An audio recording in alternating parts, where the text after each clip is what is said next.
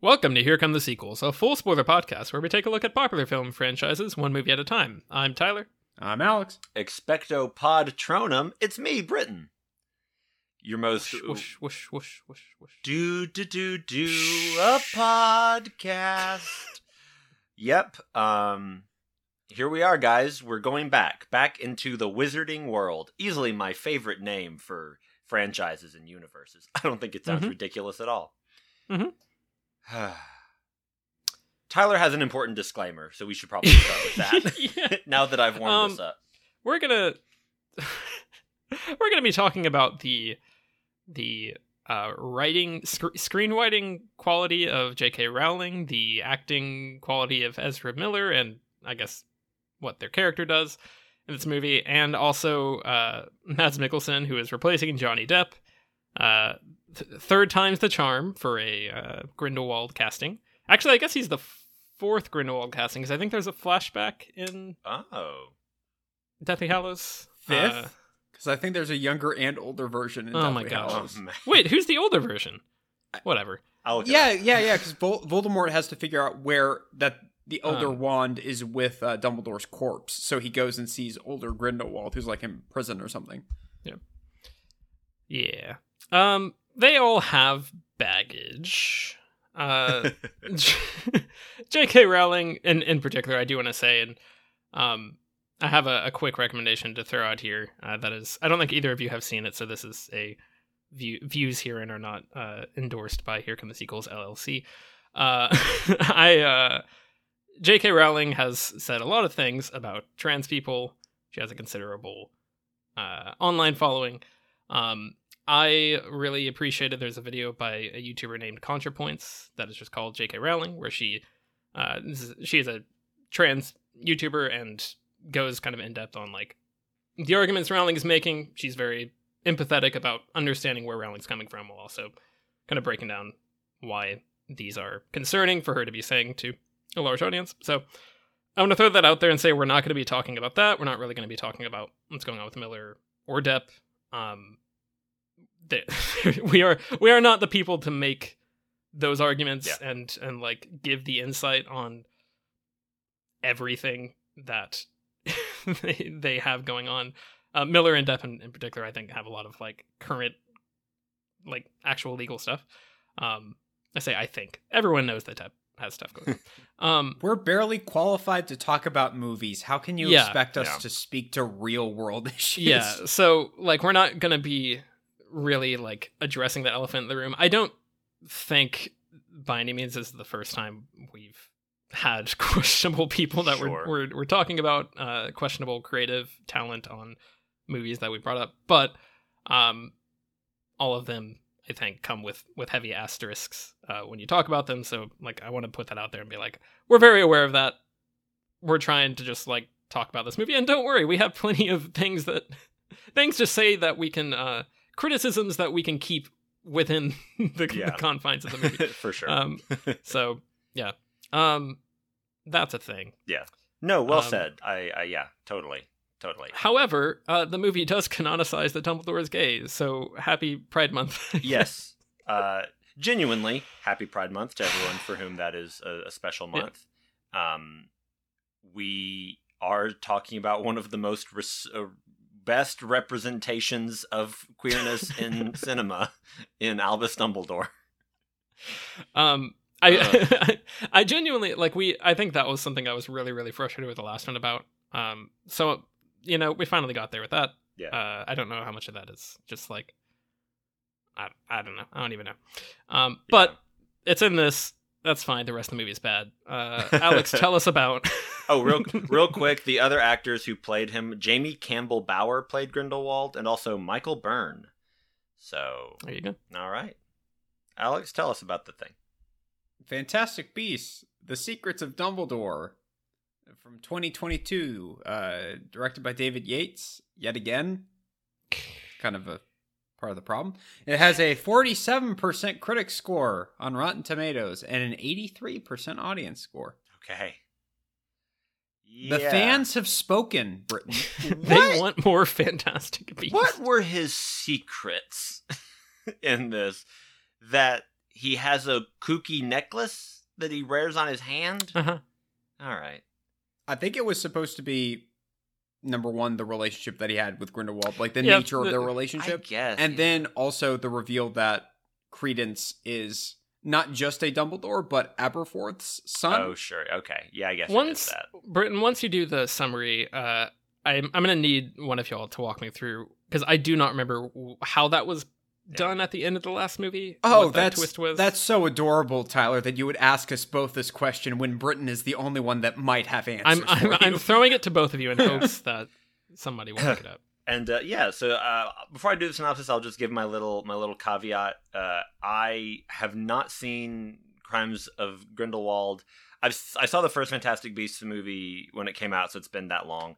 I never finished the Harry Potter film series. I devoured the books as a kid. Haven't really gone back to the universe that much as probably more as an adult than I realized. But I, I don't know the last time I read one of the books. Um, so I there were many points in this movie where I was like, "Am I confused because I just simply didn't see the previous movie, or because of the movie is bad at telling me what's going on?" I think it's both.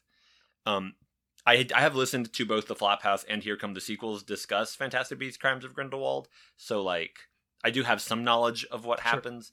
Um, it's a this is a silly.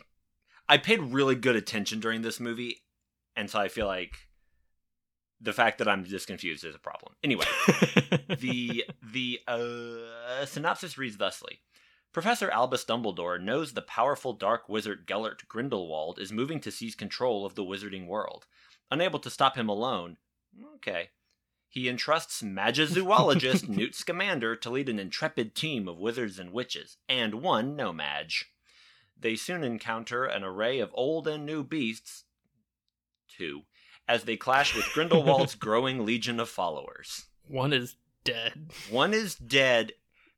I want to start off by by saying I, I think the big problem with one of the problems that I've had with this franchise, this individual like the Fantastic Beast thing, is that I I don't feel like there's any reason for it to be Fantastic Beasts and Grindelwald prequel stuff. Those should be two separate series. Right. I'm not saying I want six movies, but I'm saying the first one is sold on the auspice of like we're doing the wizarding stuff in the 20s in America. We're like Newt Scamander, Fantastic Beasts. You guys who read the books, you you know this name. This is like a a, a throw, a, not a throwaway, but like a uh, I don't know. It's a shout out to that thing. But it's just going to be crazy wizarding capers in America in the 20s, and like, oh, that's an exciting kind of cool idea. And then um, I guess because Kathleen Kennedy was in the building, they were like, no, no, no, it's got to also be. I shouldn't drag her into this. I apologize, Kathleen, but thanks for listening. Oh no no no! Uh, Amy Pascal. there you go. Yeah, okay, sure. yeah. and and then they they were like, no, it's actually a Grindelwald thing, and I, I don't know about the second one, obviously, but it feels like this movie was really having to to work hard to make it to put these two movies together to put like I never really felt like Newt and his kooky team were necessary to the Right. like they had they it, felt like Steve Clovis and, and Joe went uh well we gotta we gotta keep using Newt in them so I guess let's make up an animal and make that part of this story I really feel like just make make the Fantastic Beasts movies and then if you want make your your Grindelwald Dumbledore stuff and then you can have this like oh we, here's a little moment where Newt kind of folds into one of the Grindelwald movies and then goes back off to America. I don't know. It just all of that feels like it's kind of doomed from the start. Where Yep. like th- these two things don't need to go together, and so now it's never really being the thing that it says it's being. Yeah. Um, this movie ends with a duel between Grindelwald and Dumbledore, and I did not realize this until looking it up. But it's not the duel that they talk about in the Harry Potter books. It's like Right. this. This is like 13 years before that's supposed to happen. Where I guess Grindelwald dies. No, Grindelwald doesn't die because we just talked about it. he's in the he's in the the prison place. Uh, that's not Erkstrung. Is it Erkstrung? Erks Is, Erksong? it, is he in Azkaban? Arkstang? Art stank. Are we just yeah, let's go with that. He's been Um, in Honeydukes this whole time. He's It's been in fine. Honeydukes, imprisoned in Honeydukes in the cellar. Harry crawls by him in the third Harry Potter book and is just like, "Hey, "Hey, bud, what's up?" And he's like, "I'm here." hey, it's me, Gellert Grindelwald. do, Hey. you, do you have any elder wands, sir? Um. Yeah, so that's really strange that this this all we're we're supposed to have movies that cover the next decade of this this wonderful wizarding world yeah. that this franchise is creating. Oh my gosh. It is kind I of just- amusing because I, I I feel like if they really had the foresight and they they kind of determined, okay, I think this is going to be the last one we're going to be able to make because it sounds like at this point the movie apparently did fine. It probably just about broke even, but it was Right. not. Yeah. It it was a huge decline, and the the second one was a decline from the first one. It's just kind of been um diminishing returns, but. I feel like if with a few reshoots, you could have made that the final battle between the two of them Yeah. and been like, "Yep, uh, Grindelwald got arrested at the end of that. It's the end of the story." Yeah. Um, Yeah. especially with the way they tie everything up with at least um, Jacob and Newt. Oh, and yeah, all like the, that felt like the end of the thing. end. Yeah, because Yeah. it, it makes it feel like, oh, I guess the story's over. But no, Yeah. Grindelwald gets away. It's it's very, I don't know that that almost feels like in the the writers' room they are like, we've got two endings. We've got one that kind of keeps this going, it stretches it out, and one that kind of cuts it off altogether. And then they made the wrong choice. Of both. Yes. yeah. Yeah, I don't know if, anything. if if I can throw out a, a slightly more positive read on the movie, I guess because I I seem No. to I think I liked the movie more than the both of you, I which is just strange accurate. to me. Um, I think it's more just I hated Crimes of Grindelwald so much that Sure, sure, literally sure. anything else would have been an improvement. This is a um, lot more of a flat line for me. Yeah. Grindelwald was. No, I think that's a good way to de- describe it. Uh, and I, I don't know. It, this movie is still messy, and it's still Yeah. uh, Britain. To your point, it's terrible at explaining things, and we'll we'll need to figure out what's going on. The whole scene where Theseus gets arrested, captured, All of that whole thing. I have a whole thing about that. Yeah. uh, pl- yeah. Um, it's it's it, Is that where there are some pages and like yes, Jacob? no, is no, that's the, that's or when is they that try to assassinate the Norwegian Minister of Magic. It's the same location though. Okay. Yeah, but this is in So, Berlin. This is a thing. Yeah. Halfway through, I was like, I'm not, I'm not grasping any of this, and I'm also not paying enough attention. I'm going to look this up on Wikipedia, and I read like the first two paragraphs of the Wikipedia plot, and I still did not know if I had gotten to those points in Yeah. the movie. the Wikipedia plot, by Um, the way, is hilarious to read. It is It's so silly. Incredible. Yeah. I, I don't know if we should. I think that should be an exercise left to the the viewer, unless Britton you were planning on it. no, no, Um, just that I think it's Tyler was sending it- us screen grabs. It's very. it's funny. complete nonsense. Like Utter- every other word is a made a new made up word for this movie. Yeah. yeah. um and it's it it just is like I, I think this is really like a good place to start in terms of the writing and, and just like the information communication I'm, I'm sure we've talked about this with the other two movies but rowling's writing just does not translate to screenwriting No. and i think it's all about the way she does world building where in the books it's it's very like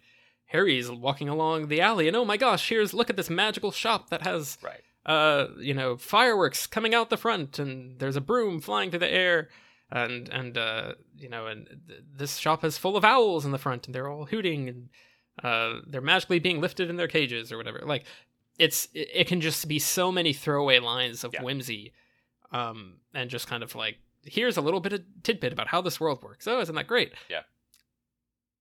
i think she doesn't know how to let go of that and let the director take the reins on that. I think also she doesn't have the right director to take the reins on that in terms of, you know, communicating that how creative the world can be and how interesting it can look. Um when it when it's done right. I mean, as in the kind of middle 3 Harry Potter movies. Uh and the first two, but especially, you know, 3, 4 and 5 are all kind of like an, a really interesting distinct vision on the Harry Potter universe. And these movies feel like so much of that has to be crammed into the dialogue instead of being done naturally. And there's so much of an effort to make intricate plots all through the way that all through what the characters are saying. There's like no visual communication of anything.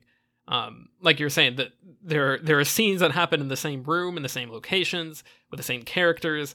There's so many scenes of characters just standing in a totally nondescript room talking at each other uh, that go on for like three minutes of just them them talking. Uh, and it's it's completely like it is what michael bay's movies do uh, from the like dialogue perspective. It's like Michael Bay's movies turn off your brain and just make you go numb because you're just staring at so many flashy images and you have no idea what's happening. This is the opposite. This is, this is the other end of the spectrum. The the dialogue is so slippery and full of things that you have no context for and so detached from what's happening in the movie uh, that it just melts past your brain. Like it, it it's like I don't know, an egg being cracked on your head that just kind of like smears down and you don't none of it gets in yeah. none of it gets in Yeah. um it's i yeah i could not process a I, thing I completely agree. Alex, did you have something you wanted to say? Because I want to break down this whole German thing. And I mean, Yeah. I mean the whole country. all of it we're gonna I- be here a minute I just wanted to throw out a couple of positives first. Um, Fair. wow, because I- jeez, I, why don't you marry it? well, no, normally this podcast is just me going on for 90 minutes about, let me just go through my list of why this movie's bad. Sure, sure, Um, sure, sure, sure. So I feel like I should at least start with positives and That's just fair. let you guys rant about the movie because it honestly it it didn't make me upset. It didn't make me frustrated. I was just kind of whatever. It's it's not Crimes of I, Grindelwald. I will say, I was not mad at the movie. I'm more, I'm- Yeah. yeah. Anger is not where I got. But yeah, baffled please- please is a better word for it continue I I like I like the the attempt to make this more focused. Um, Sure. I think uh, particularly with Crimes of Grindelwald, and this is really with Rowling's um the the weird um uh disconnect that comes with her jumping from writing novels to writing screenplays. I feel um so I think Steve Clovis brought brought on board to help kind of give this some focus and actually form it into something that could actually uh, construct a, a movie narrative a bit more. Um, I, I don't think it's all that successful, but it's it's more. it's more than the last time. Um, and obviously, he did not write my favorite of the uh, Harry Potter movies, so I. Right. I don't, I don't even think Steve Clovis is, is the best guy for, for the job. Mhm. Um, uh, but I liked the initial idea that this is just a team movie. It's like we've got we've got this weird group of people together, and we're gonna you've got a bunch of losers together, and we're gonna stop Grindelwald. And I was I was waiting for for Jacob to go. What are we? Some kind of wizarding world? but I like I liked that premise, and, and like the train scene where they're like, oh. Dumbledore's given us a bunch of random doodads to to figure out things because he does that. Um, and then I, this could be, this could easily be used as a criticism of the movie of like, oh, the movie wants a pass and clearly has no idea what it's doing, so this is why it's just aimless and it just kind of goes in a million different directions. I kind of like the idea that they're like, okay, so Grindelwald can kind of see things into the future.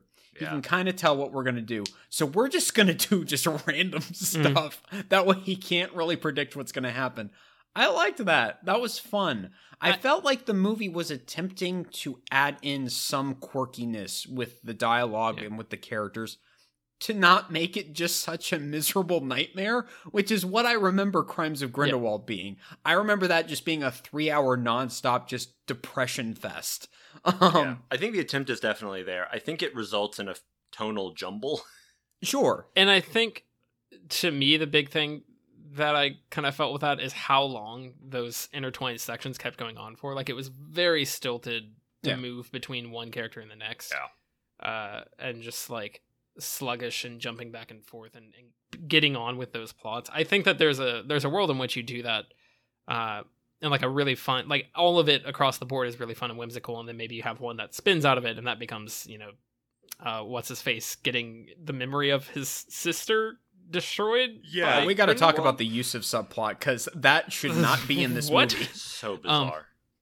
but Didn't you like the twist where he ended up being good at the end and you're like, I, I forgot you were in the movie? i thought he was supposed to be good the whole time was that a twist I don't know. uh the like yeah, the the intertwining of those those subplots was just so not efficiently edited. Yeah. And I feel like the way you do that kind of thing is, oh, everyone's confusing him and everyone's doing a different thing, and like you have Grindelwald reacting to like, well, what's going on over here? Oh, what's what's this about? Oh man, okay, and like being confused in some way, and then you know you have the moment where he seems like he's got it all figured out, and then at the end, someone has a suitcase with a new new animal in it, and it bows down to Dumbledore. Um, Dumbledore just man like he's a he's a dog person. I think that that's like, uh, you know, he's got he's got Fawkes the Phoenix, clearly a dog, and um, he's got the the the Killian, yeah, Quailoon. uh, chillin', I believe is what they say in the movie. Because one of the best parts of this movie is Mads Mikkelsen saying, "The chillin' is alive." Look, here comes the chillin', and I was like, "This is not good," but I love it. Uh, l- let me let, let me wrap up positives and then I'll let you guys just carry it away. oh, I thought uh, you were done. I, I said a positive. I think most of the performances uh, by by the main cast at least are quite good. I Yeah. know we Britain I, I know you've got kind of mixed feelings about Eddie Redmayne and specifically kind of the Newt Scamander of it all. Yeah. I like his character. I find him quite endearing in this, and I've always found him endearing in these. And I, I love his relationship with Jacob and mm-hmm. basically any time that the group is just interacting. Like that train scene at the beginning, I was like, I, I'm not hating this right now. Yeah. This is genuinely pretty fun. And Jude Law is, Yeah. I think, fantastic. I think, and particularly the fact that they're like, no, we're we're giving scenes but with him and Mads to just act Yes. at each other. Those That that was very that was nice. Well, I. I felt like that was that was a big big plus. this is the thing I don't understand is that when I when when when Hollywood's like, "Hey, we're to make a spin-off prequel show of something." They do a they do a Krypton or a or an Obi-Wan is like, "Hey, we just want to, you know, we want to kind of cash in. Everyone likes that Obi-Wan. We're going to do Obi-Wan." But they don't like if you if you just pitched to me before these Fantastic Beasts movies had come out, if you were just like, "Hey, we're to make a Dumbledore show. It's to star Jude Law. He's to be like, you know, I don't. Is he supposed to be a headmaster at this point, or is he still a professor? I don't. I don't know. I think that. he. I don't know. I don't remember where he's at. I know I feel like maybe he's still he's a prof- teaching in the professor. last one, but I don't know if that means anything. I think okay. Um, but either way, McGonagall's like there. Do you remember McGonagall? Hmm. yeah, um, like him, you know, like being sort of the the keeper of the keys of Hogwarts and like knowing all these secrets and like you know maybe you have a a thing where he's uncovering a seditious plot by Grindelwald's follower followers to overthrow Hogwarts or whatever and like you know you can kind of work in some of that and then you work up towards the big Grindelwald fight or something like that is f- so much more compelling to me Yeah. than anything we're getting in these movies Yeah. uh, and I don't I don't understand why why why are they going in the opposite direction? The one time I would like them to do the obvious thing. Yeah. So choose Yeah. your own adventure. Do you guys want me to talk about the Berlin scene or talk about the actors? Because I have a lot to say Br- about both. Alex, Alex, were you done with your positives? La- last note. I, I, I liked the end wedding scene, and I, Yes, I liked yes, the bit yes. where um Newt and Dumbledore are talking, and Dumbledore's like, "Thank you for for you know he's he's appreciating everything that he's done. He's like, just by being yourself, like we were able to do all this stuff, and I couldn't have done it without you." And Newt's line where he's like, "You know, I I I would do it again, like if you ever needed me." I'm like, "That's that's good. That's Mhm. that that's some nice. That's it's not quite sequel bait, but it's like okay, I." yeah, that that rides that line really well. And then Catherine Waterston shows back up. I don't know if um if she was gone purely for COVID or Right. what the reason was there. Um, but it was cool to actually see her in the movie because I wasn't expecting that. so yeah. limited I, screen time, but I, I I thought the final scene, if nothing else, I thought that was kind of beautiful. No, I thought I thought the the last scene was nice. I I do agree. I I do feel like there's a lot, mostly with Jacob, a lot of we're gonna tell rather than show why these characters are here, and it's a lot of Mhm. vague like you're a good person, and that's why we need to bring you on this incredibly dangerous mission where you have no way of defending yourself. Sure. because you're good. that's Mhm. that's a good reason, but you're not. That it doesn't actually come to mean anything. It's not like I don't know. She Well- makes up so many stupid rules about the magic, and she can't even gin up some nonsense about like the power of your good heart is what we need to stop Grindelwald's plan or something. Well, would the argument be he ends up turning Queenie back to good? Is that? I mean, may- yeah, Is maybe. that their plan? yeah, I mean, not necessarily, but Dumbledore always has convoluted plans where he's like, Yeah, "I yeah, know maybe. where everyone's going to end up being," and it doesn't quite make Yeah. sense. I do like but that the movie maintains the uh the the uh character trait of Dumbledore just giving like just just really hazy information like he's Adam Warlock just like but uh, Dumbledore so why do I need to go to this prison? You will you will know when the knowledge is yours. But what but what do I need to bring? Only what you cannot go without. That's nothing. I'm trying to stop Thanos. It's said that those who choose the right path will find their way home. they never go left. Touch my nose. I'm Santa. It's just so annoying. But it- away. I can deal with it more in these movies because at least he's not doing this to 11 year olds who are just tall babies. Yeah, most of most of Dumbledore in his in his older years at Hogwarts, he, he was just doing it for sport. It's like I miss the old days. I miss Yeah, I miss yeah. messing with Newt. Now I was I'm gonna say he, doing he's these poor he- children. He's a prankster. Yeah, Like it's yeah, yeah, that's what it is. He's like, I don't really, I'm not mad at Voldemort. I just like thought this would be fun.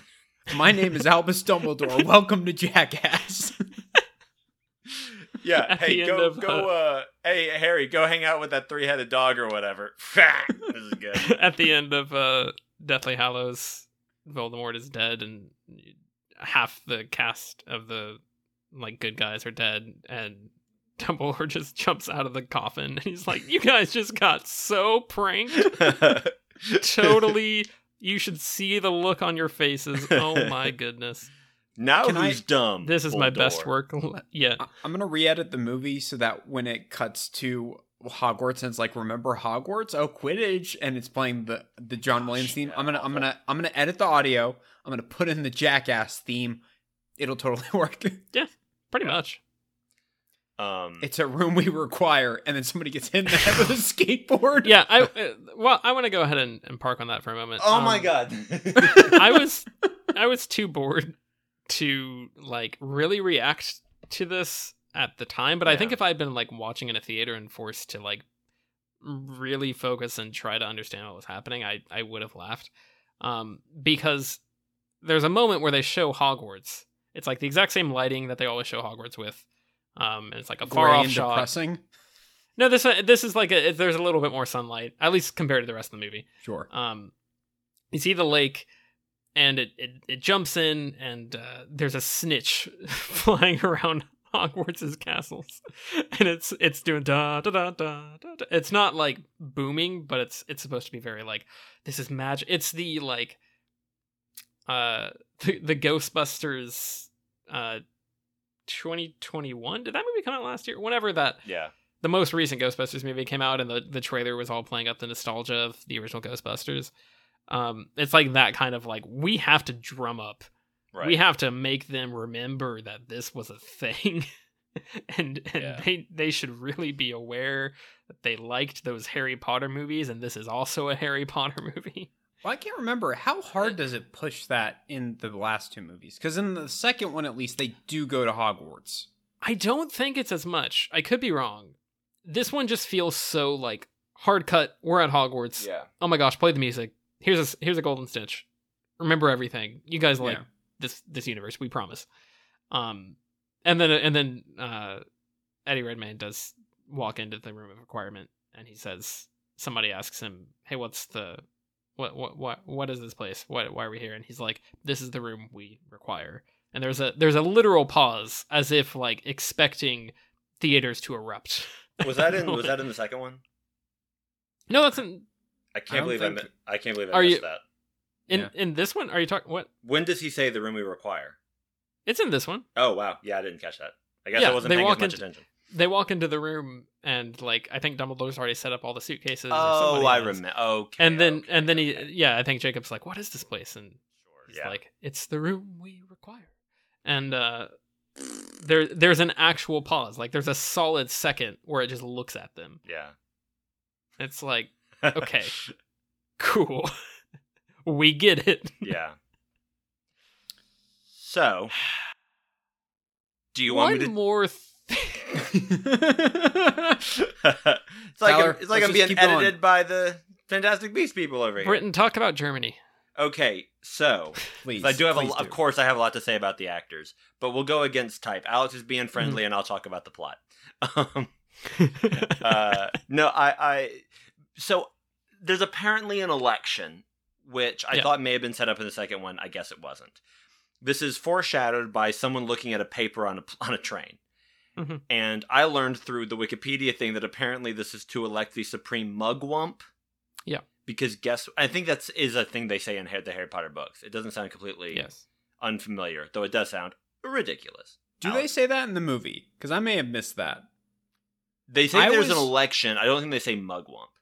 Because I did not understand uh, Minister of Magic versus Right. whatever President of the World Yeah. was supposed to be. No, say I, I didn't either because I thought so. I don't know why they went to Germany, but they go to Germany and Yeah. they're in Berlin, and I was like, "It's Valerie Pachner time, baby! Oh yeah, let's go!" And I was. She doesn't say anything for most of the movie, and there's a great moment that I'll get to in a second.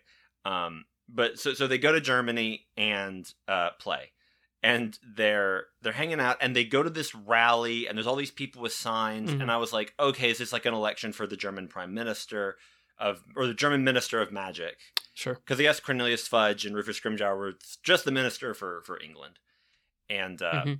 and so I'm like, okay, cool. And I've been doing German on Duolingo, so I'm like, I'm all ready to start interpreting and getting my practice. Don't worry, it's only English. Um, but then I realized this is some sort of international thing. So, because he mentions the, uh, I guess the uh, uh, nominees are the German guy, Isabella Santos, and someone named Lou Dow. And I was like, okay, this is an international deal. And then I, and I do. You mentioned COVID. I think this movie was shot during COVID, and I think before it was like cool to shoot during COVID again. like, I think I remember seeing an article and being like, "Are we sure, Warner Brothers? I mean, you're sure, but are we sure?" And frequently in this movie, there are crowd scenes where the crowd is about 18 people, and I- that's a COVID thing. So I'm not going to ding the movie for that. I will ding the movie for not communicating tension well at all because they're talking.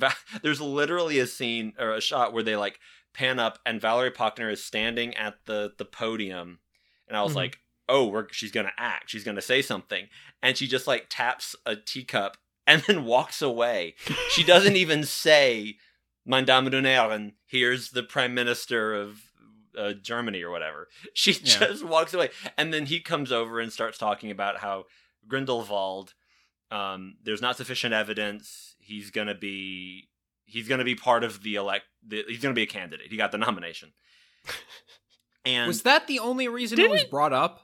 I, I Didn't guess he so. in the last movie like killing a bunch of people and That's what I was confused what by. I was like, why happened? is why is the the German Minister of Magic, or I guess he's the current mugwump? Is that it?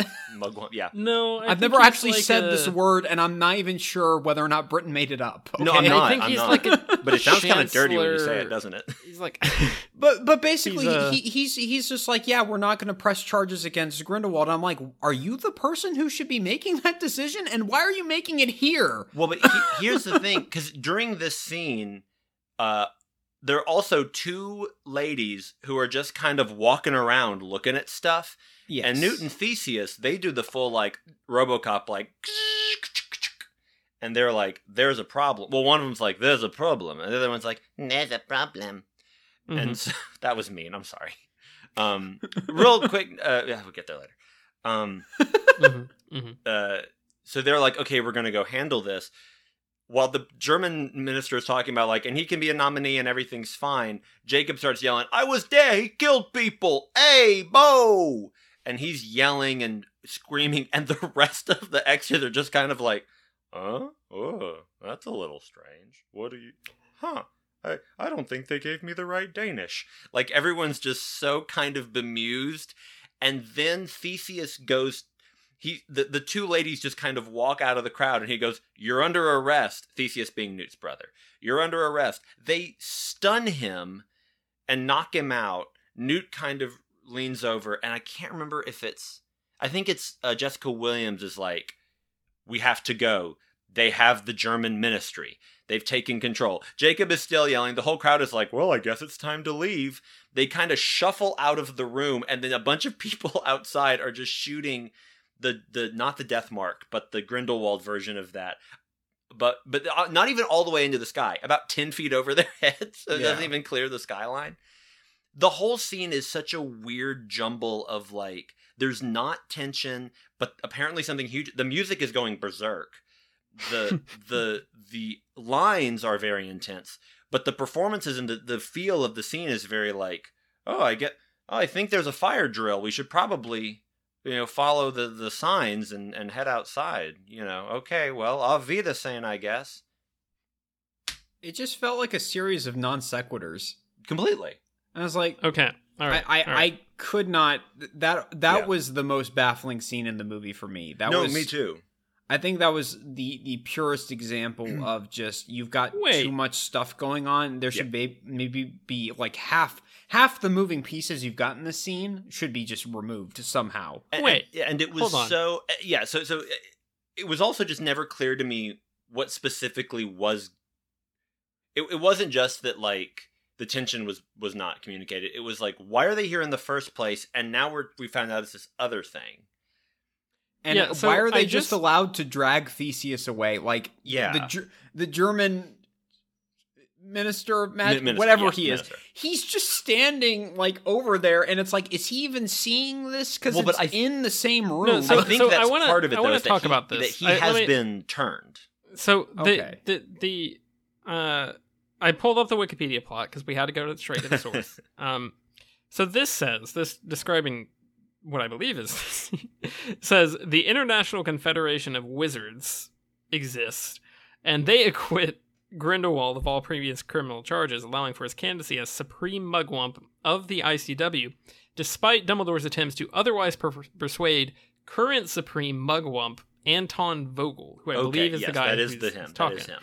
And then it goes on to say Grindelwald's minions have undermined the German Ministry of Magic. Where's that coming? How, who? Yeah, when Who's the German minister? he Vogel? I think maybe Well- Vogel serves as both. well, let's let's set that to the side because I think no, because there is like a a I don't know if it's an or or whatever. There's a guy, there's a German guy that lets them in because Mhm. Theseus knows him, and he's the guy that stuns Theseus. He like gets him in the back Yeah. when he's not looking. Yeah. Yeah. And so I guess that's supposed to be the sign that it's like, oh, they all work for Grindelwald, maybe. Right. I think so. Uh, And, and that's the other baffling thing is even as confusing as this, as there's way too much information, it feels like the beats that you need to uh, the, uh, of, of exposition in the scene are uh, the the mugwump has been turned.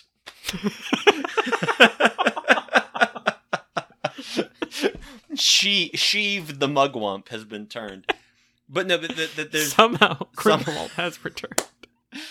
but but the the of course and if by the way of course it's the germans jo only knows how to write one villain proxy like that's all she's got apparently I mean, it, this stretches back to Crimes of Grindelwald, where where uh, uh, Grindelwald is walking around being like, "Hey guys, World War II is about to happen. Here's an image that I'm showing of of a nuclear holocaust. yeah Um, this is coming, and this is why we should kill the Muggles." And I'm just like, "Are you really dragging World War II into this?" Yeah. He's like, and this is a nuclear holocaust, and this is what's going to happen in Versailles. This is the Lusitania. It doesn't have anything to do with this, but it was in the packet at the shop. Uh, this is some pictures from my vacation. Remember the All right, now Alamo? going Th- This is a, this is a put in- glossy JPEG of Cary Grant. He's great. What's the, who's the documentary guy? Uh, Ken Burns. Ken Burns. Yeah, there we go. I'm gonna put it in the Ken Burns documentary on the attack on Pearl Harbor. here's my album of the Spider-Man 3 soundtrack on CD. This is pretty fun. Now, originally I had a bunch of cool like star wipes, but I couldn't get them to load. So uh, anyway, ju- and also just imagine that London Calling is playing under all this. That's kind of cool. Here, I'll, I'll pull it up on my phone. Let me play it. just, just listen, just everyone, everyone, hey, be quiet. Everybody, be quiet. Scroofus, you be quiet over there.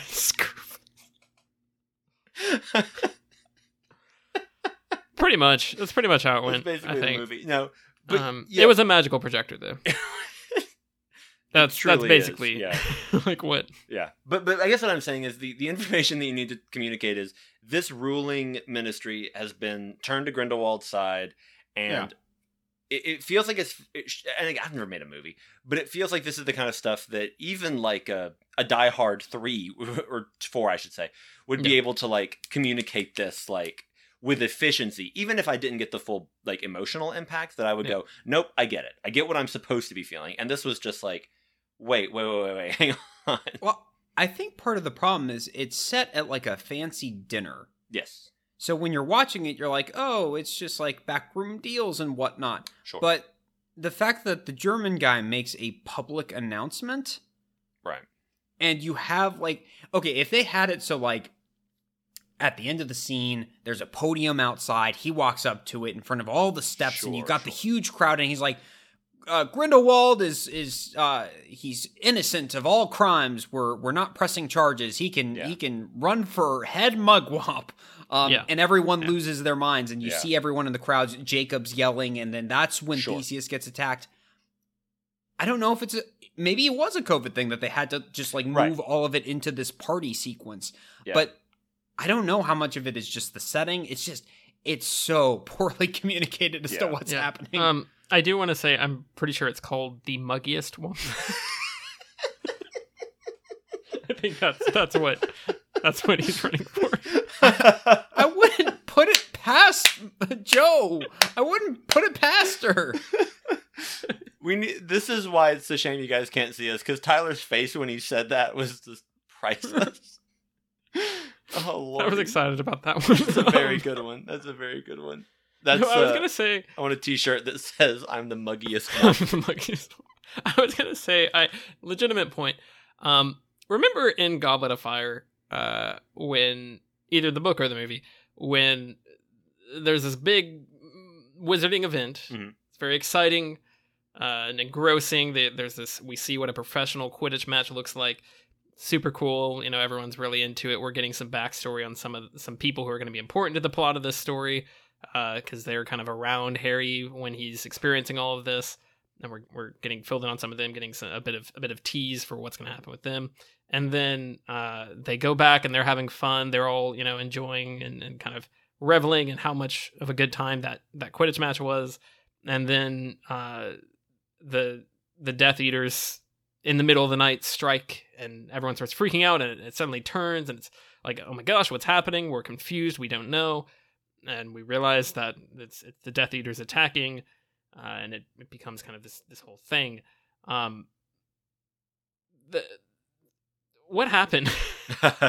like, Yeah. like that's that's so that is like the best I think the entire series ever gets at showing you what culture could look like for wizards outside of just Hogwarts sure and this is so confused and muddled and just not like it's somehow even like if the idea is supposed to be like oh it's politics so like it's not supposed to be super clear somehow they've it's even a worse job than like the prequel star wars movies in terms of doing that where it's like maybe that's kind of the idea is that it's supposed to be boring and, and hard to parse and there's a lot of bureaucracy but like Yeah. this is just straight up there's not even any attempt to make it connect and make it seem like something that could be a, a living system yeah i Well, and I- just and i really don't do understand one, the reason I'm digging into this scene so much is that it's kind of a microcosm for just a lot of the movie. Yeah.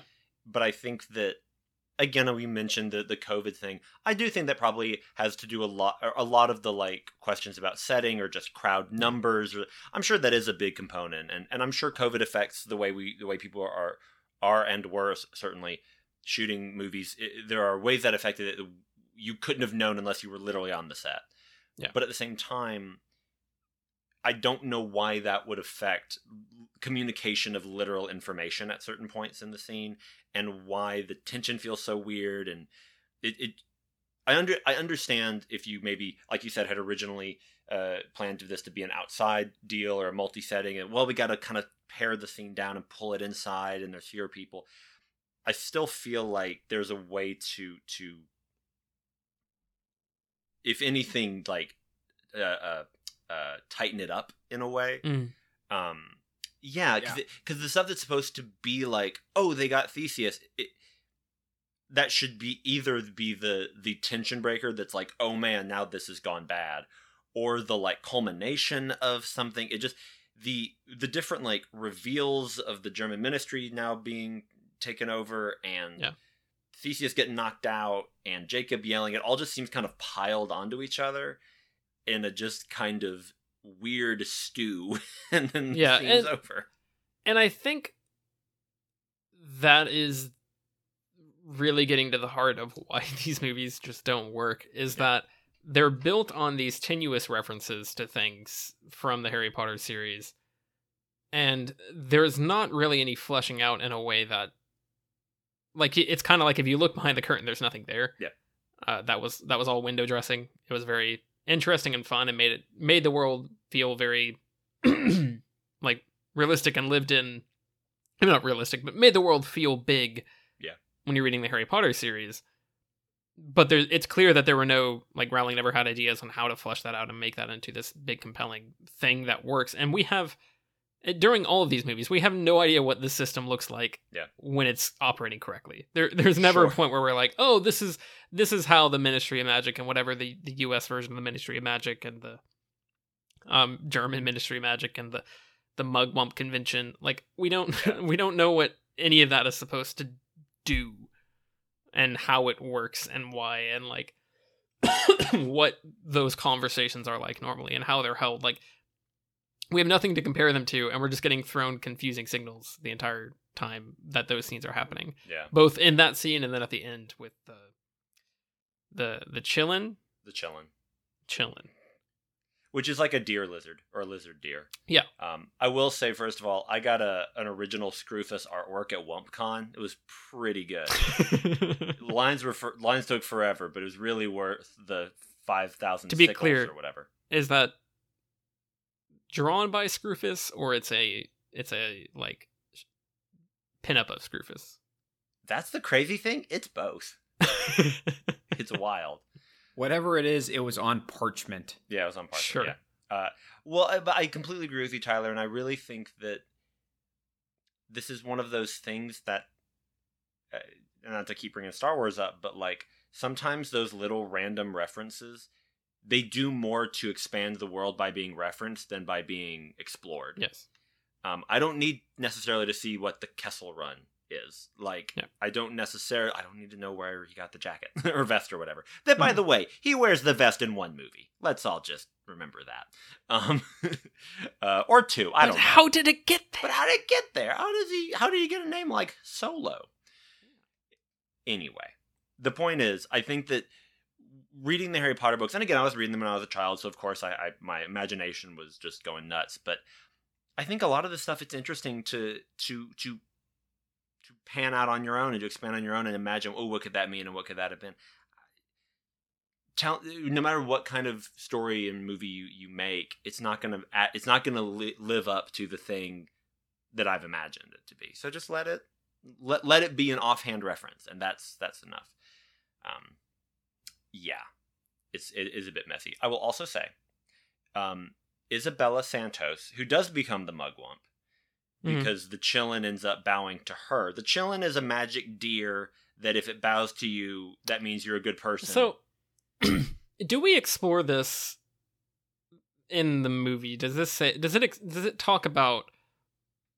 D- does the chillin?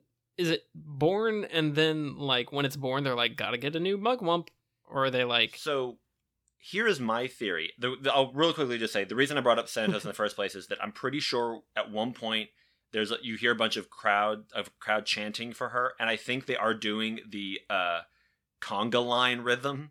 I think they are going Santos, Santos, Santos, Santos, Santos, Santos. And I was like, that's not really okay. um. Yeah. Uh, but anyway, um, what I think it is, I think the meta reason is they went, there is no reason for Newt Scamander and his kooky friends to have anything to do with the storyline, so we need to make up an animal and force the animal into the story. Yeah, they, so the the plot the the Wikipedia plot, the the, the sacred text, uh they it says in in Sacred China Wizarding World text. Correct. In China, uh, Newt helps a, a Qilin, which is spelled to be key, clear Q I L I N, which is throwing me off. Um, okay. and uh, yeah, he he helps a, a Qilin give birth, uh, and it says it's a magical creature that can see into one's soul as well as the future. Grindelwald's acolytes attack and kill the mother and kidnap the newborn. Grindelwald kills the creature, intending to harness its ability of precognition, but unknown to them, the Qilin had twins, and, and saved one, as the movie goes on to explore. None of this comes up again Yeah. in the plot until it says Wizarding world leaders gather in Bhutan for the Walk of the Qilin, an ancient ritual where a Qilin suggests a worthy new supreme mug- mugwump. Mu- Is this the system? Is this how this is supposed to be working normally? this is No, basically the Tyler- Punxsutawney Phil of No, Tyler, I had the exact same question because, you know, one of the first things that any sane person who's using half their brain would ask at the beginning, once it's revealed that, oh, Credence and all of Grindelwald's followers are after this thing, is like, was Newt, does Newt know how important this is? Is. Yeah. Is he getting this specifically Mhm. to take to the government so they can Yeah. select a new leader? Give us context for any of it. the the thing that would make the most sense to me is they maybe they just vote normally or maybe whenever they do the it's time for a new mugwump i guess when their term is over um, it's obviously every nine and three quarters years. every that makes sense sure and it probably would be um, that they go out and find a chillin and bring it and maybe because it's such a rare animal maybe that was the thing is grindelwald's like i'll take advantage of that and kill one and then reanimate it and kind of force it to to bow to me. That's the thing it's super convoluted it's not necessarily good but i understand that as a plan the movie Yeah, It'd be nice if they said that. yeah the, the movie just kind of lays a bunch of stuff in front of you and is like get it I'll, I'll be you per- guys know the Chillin and the the Walk of the Chillin in the in. Bhutan. This I'll be happens perfectly honest. uh, When Grindelwald resurrects the Chillin, or I guess it's not even like a resurrection. He just kind of zombifies He's- it. I yeah. guess. yeah reanimates it yeah I didn't even.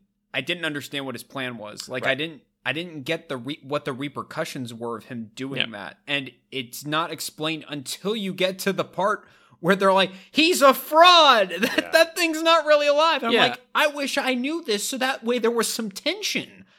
and it's yeah they call it an election.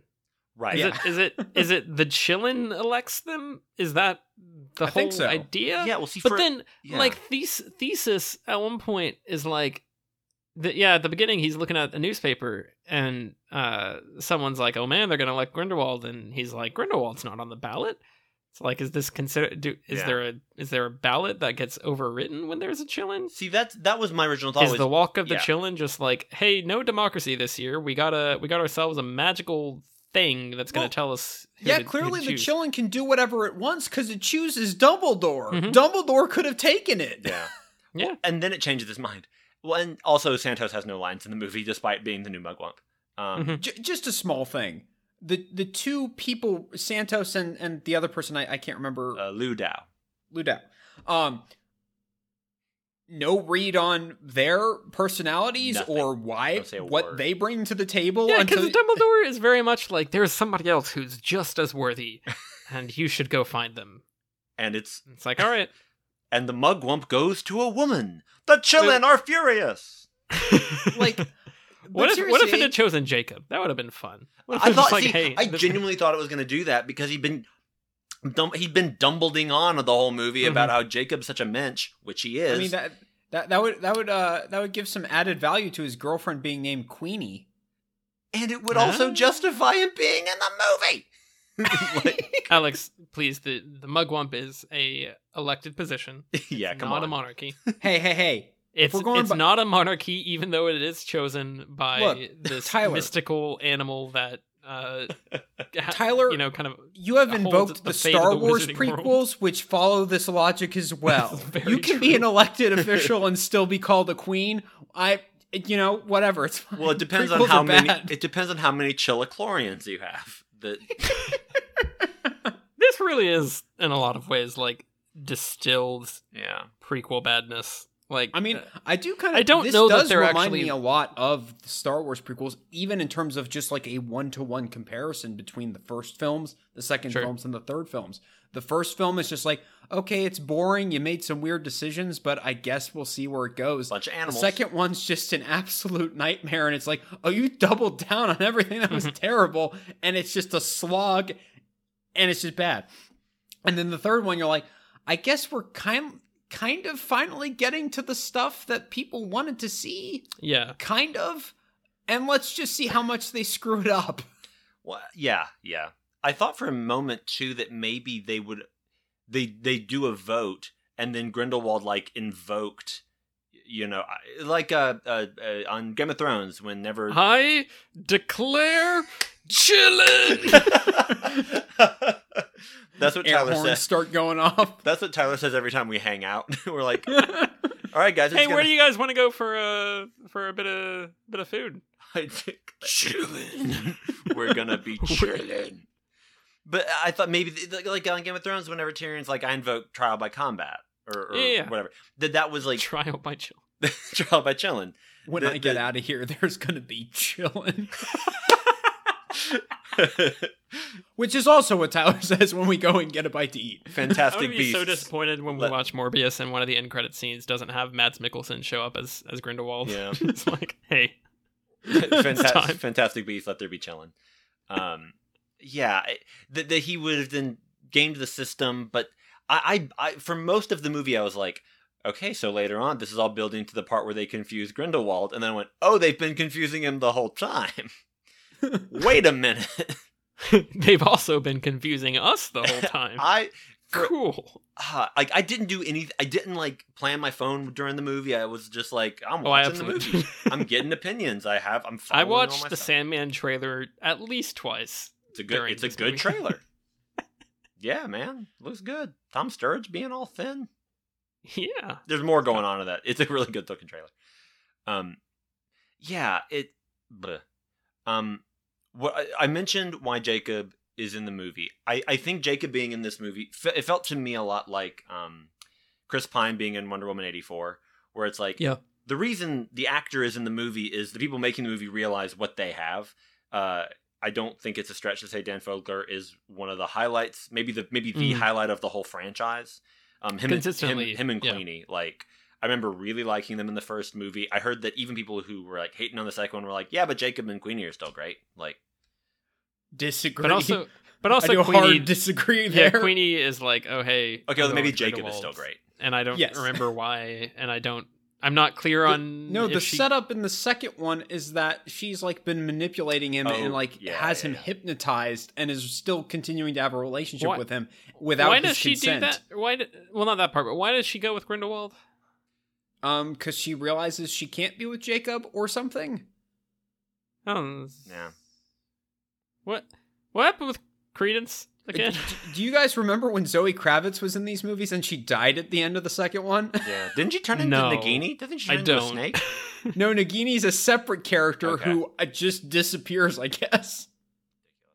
Oh no, she was Leta Lestrange. That's it. Yes. A Yusuf's sister. But yeah, but I, I, I, I feel like I understand why. I understand why you would want to bring Dan Fogler back because he really is delightful. His comic timing is great. There's a part at the end when they're getting ready for the wedding. Queenie comes in in her dress and he's talking to Newt and he's like, "Yeah, well, I just don't know what," and then because he can't see her in the dress. He's very funny. I really like him. Tony winner Dan Fogler from 25th Annual Putnam County Spelling Bee, 2005. Um, wonderful performer. Um, I also assume he was in the movie because I guess David Yates is a big fan of the first season of Hannibal, and he wanted to tease Dan Fogler with the man who killed and ate him. Um, maybe I really would have been great if there was a scene where uh, Grindelwald's like, "Now I've got you, Jacob," and Jacob was like, "Are you gonna eat me again? Oh, hey, Bo." But I, I like Fogler a lot. I just, I like I said, th- the whole movie, he's like, "Hey, why am I here? You gave me a fake wand. Like, what are we doing? You're a nice guy. Then why are you putting him in Wink. so much danger?" And then Dumbledore says that at the end. He does say like, "I never meant to put you in so much danger." Sorry, Jacob. then why did you? like, what? What did you mean? for nothing. what was I- the intention? Yeah, on a plot level, I don't think it works all that well. And I think Yes. there's several instances where they should have brought it up and made it a conversation, and they just Yeah, don't. yeah. I No, no. like it. Yeah. I think thematically, I like the idea of well, we've got we have a normal human. Sure, And- sure. I guess he's American, so no Madge. I I hate I hate this universe. No, it's- Mhm. it's Mhm. I like. I, I think I've realized uh, after experiencing this movie and and just uh, having this conversation with y'all, I like the Order of the Phoenix movie. The rest is trash. I don't care if any of it is actually good. the only one I like is the fifth movie. Which is the one that David Yates started on. Yeah. Well, I don't understand. you gotta pace yourself, man. yeah, apparently, dude sprinted and then was It's- like, yeah. oh, Look, oh it's God. got it's got. oh jeez, Umbridge. I've got I've got ten more laps to oh, go. Oh What god, did I, do? I ate a lot of lasagna before I I did ran, this. I ran that Oh. I ran that in like two minutes. Oh no. Oh no, my pace Yeah. should be like five. What did I do? No, I, Point I, being- I, I agree. I, yeah, okay, go ahead. Yeah, I like the idea of okay, we are facing this guy who absolutely wants to commit genocide and wants to, you know, enslave or kill Yeah. all of the non-magic people in the world. So I like the idea that okay, the team that's going to take him down includes a non-magic person. Um so it just makes sense that obviously somebody who has a lot of experience with the magical world would be the Sure. person to do that. Yeah. But yes, it does it And- does raise several uh, questions of like he doesn't he can't if he gets into a if he gets into a one-on-one fight with Grindelwald, Yeah. like Yeah. It would have been Yeah, cool even- if he'd been like a Pinkerton agent or something and was just like had a Mauser the if he- whole time. What if, yeah, what if he shot Grindelwald? no, a it- gun? it's the Harry Potter puppet pals joke that you shoot What if they him. just brought Jacob along and gave him a gun? Look, here's your wand that's hollow and doesn't do anything. Also have this. Probably a good idea, just in be, case. That would be amazing if the entire movie was like Expelliarmus, Whapadoodle, and then he's just like just just headshotting. I, I do like the idea of having a scene where like uh Newt's handing everyone their little doodads from Dumbledore and he literally just hands uh uh he hands him uh, a handgun yeah. and he's like, "Oh, what is it, it is it some kind of magic? What does it do?" And he's just like, "It's a gun. Point and click, it dude. kills people. Make Here's- sure it's loaded before you shoot Grindelwald." You ever, dude, you ever played Telltale? Point and click, my man. Come on. I uh yeah, I I think even on on on a serious note, even on that level, like he doesn't do anything in the final right. scene to like justify like oh here's you know there's there's not like a oh the the the muggle overcomes grindelwald Right. and grindelwald underestimates muggles and that's what undoes him what undoes him is that he used a dead qilin and there was a live qilin he didn't know about and somebody hid it in a briefcase for long enough for him to not Yeah. be aware of where it was and My- then My it argument bowed would to just be for the Queenie thing. That's that's all I Yeah. would throw out in terms of maybe Queenie would have done something to help Grindelwald had Jacob not talked to her. yeah but like And even then, like, I'm not should've- saying this is a good defense. No, this is all I've got. Totally. But like, but I yeah, in that case, Dumbledore should have said like, without you, Queenie would have done whatever. And then Sure. and then like Queenie should have helped at the end to take over Right, Grindelwald. Yeah. Like uh, yeah. I, so like, it was one of those things. Where I was like, I'm so happy that Dan Fogler's in this movie. I can't justify him aside from the fact that I like Dan Fogler a lot. Like what what if there is like a uh, I don't know, she she's they're like standing in the crowd and they're like, "Oh my gosh, why is the qilin bound him? We lost Yeah. the qilin. What's happening?" Like they they don't realize Sure, he's sure. animating the dead one. And then Queenie's like, "Wait, I he's animating the dead one." And then uh, the only person who's there beside her who listens is is uh, Jacob and and he like sprints forward and uh, I don't know, he does something He to, like- kicks the, the, Maybe he the just dead qilin off the side of the mountain. hey, look, this qilin' this qilin' isn't alive. It just comes right off the ground. maybe he maybe he runs up and he he throws the uh he throws the wand at uh at Grindelwald and it stabs him in the eye and then he kicks it and he says, "How's that for a courtesy tap?" um, There it is. spoilers for Unhinged, I oh guess. my god, that would have been Uh, so good. But no, like what if, what if he like uh, you know he he he bursts out of the crowd and says you're you're bluffing that's Yeah, a dead yeah. qilin and then Grindelwald's like that's you can't use magic that's a fake wand and then he and then he pulls out his gun Yeah, Grindelwald's like, "You're not a wizard. This wand comes right out of your hand." Yeah, the wand has a bomb in it Grindelwald pulls the bomb I don't know but like you you do something with that Right. uh Right, right. Or, or you have Jacob say some line and then like Yeah. that's when Dumbledore like does a thing I don't know Well, and I wonder. What, what- what's the what's the idea behind their blood pact? What what causes that to break? oh, I can explain that. Yeah, no, please do, and then I, maybe maybe we can work something out with that So we're re- correct- rewriting this movie for some reason. So, so correct me if I'm wrong. Doesn't um Grindelwald once he realizes he's lost, he decides to attack Credence. Correct? Is that the setup written? he? Yes, I believe. So so uh, he he shoots a spell at Credence, I guess to kill him or whatever, and so Dumbledore defends him. He he breaks it with a spell that is meant to shield it. So it's kind of the technicality like with the wand switching with the Elder Wand in um the last Harry Potter.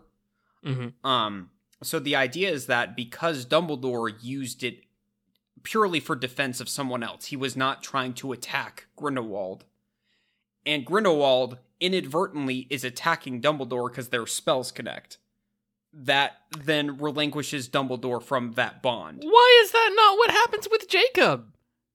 Why is that not how that works? Credence I can don't know. defend himself. what? Why is Yeah. that not what they do? Why is Jacob not like he's holding out his wand and he's like, you know, don't underestimate me or what you Right, know right, right. something, and he's he calls him out, and then Grindelwald's like.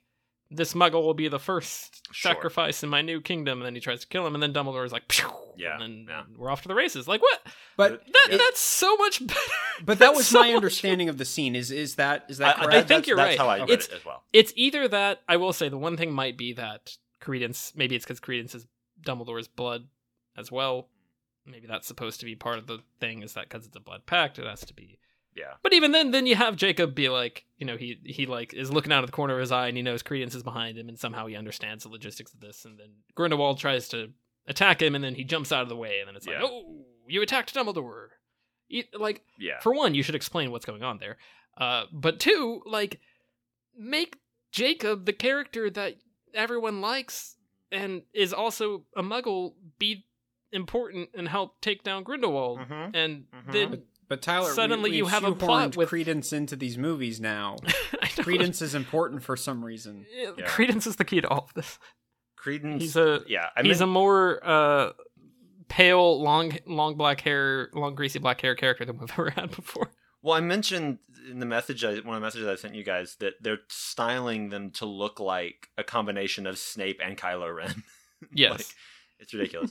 I, my, I, I had uh some thoughts about the the literal trinket that I guess holds Mhm. the blood packet that Dumbledore has around his hand.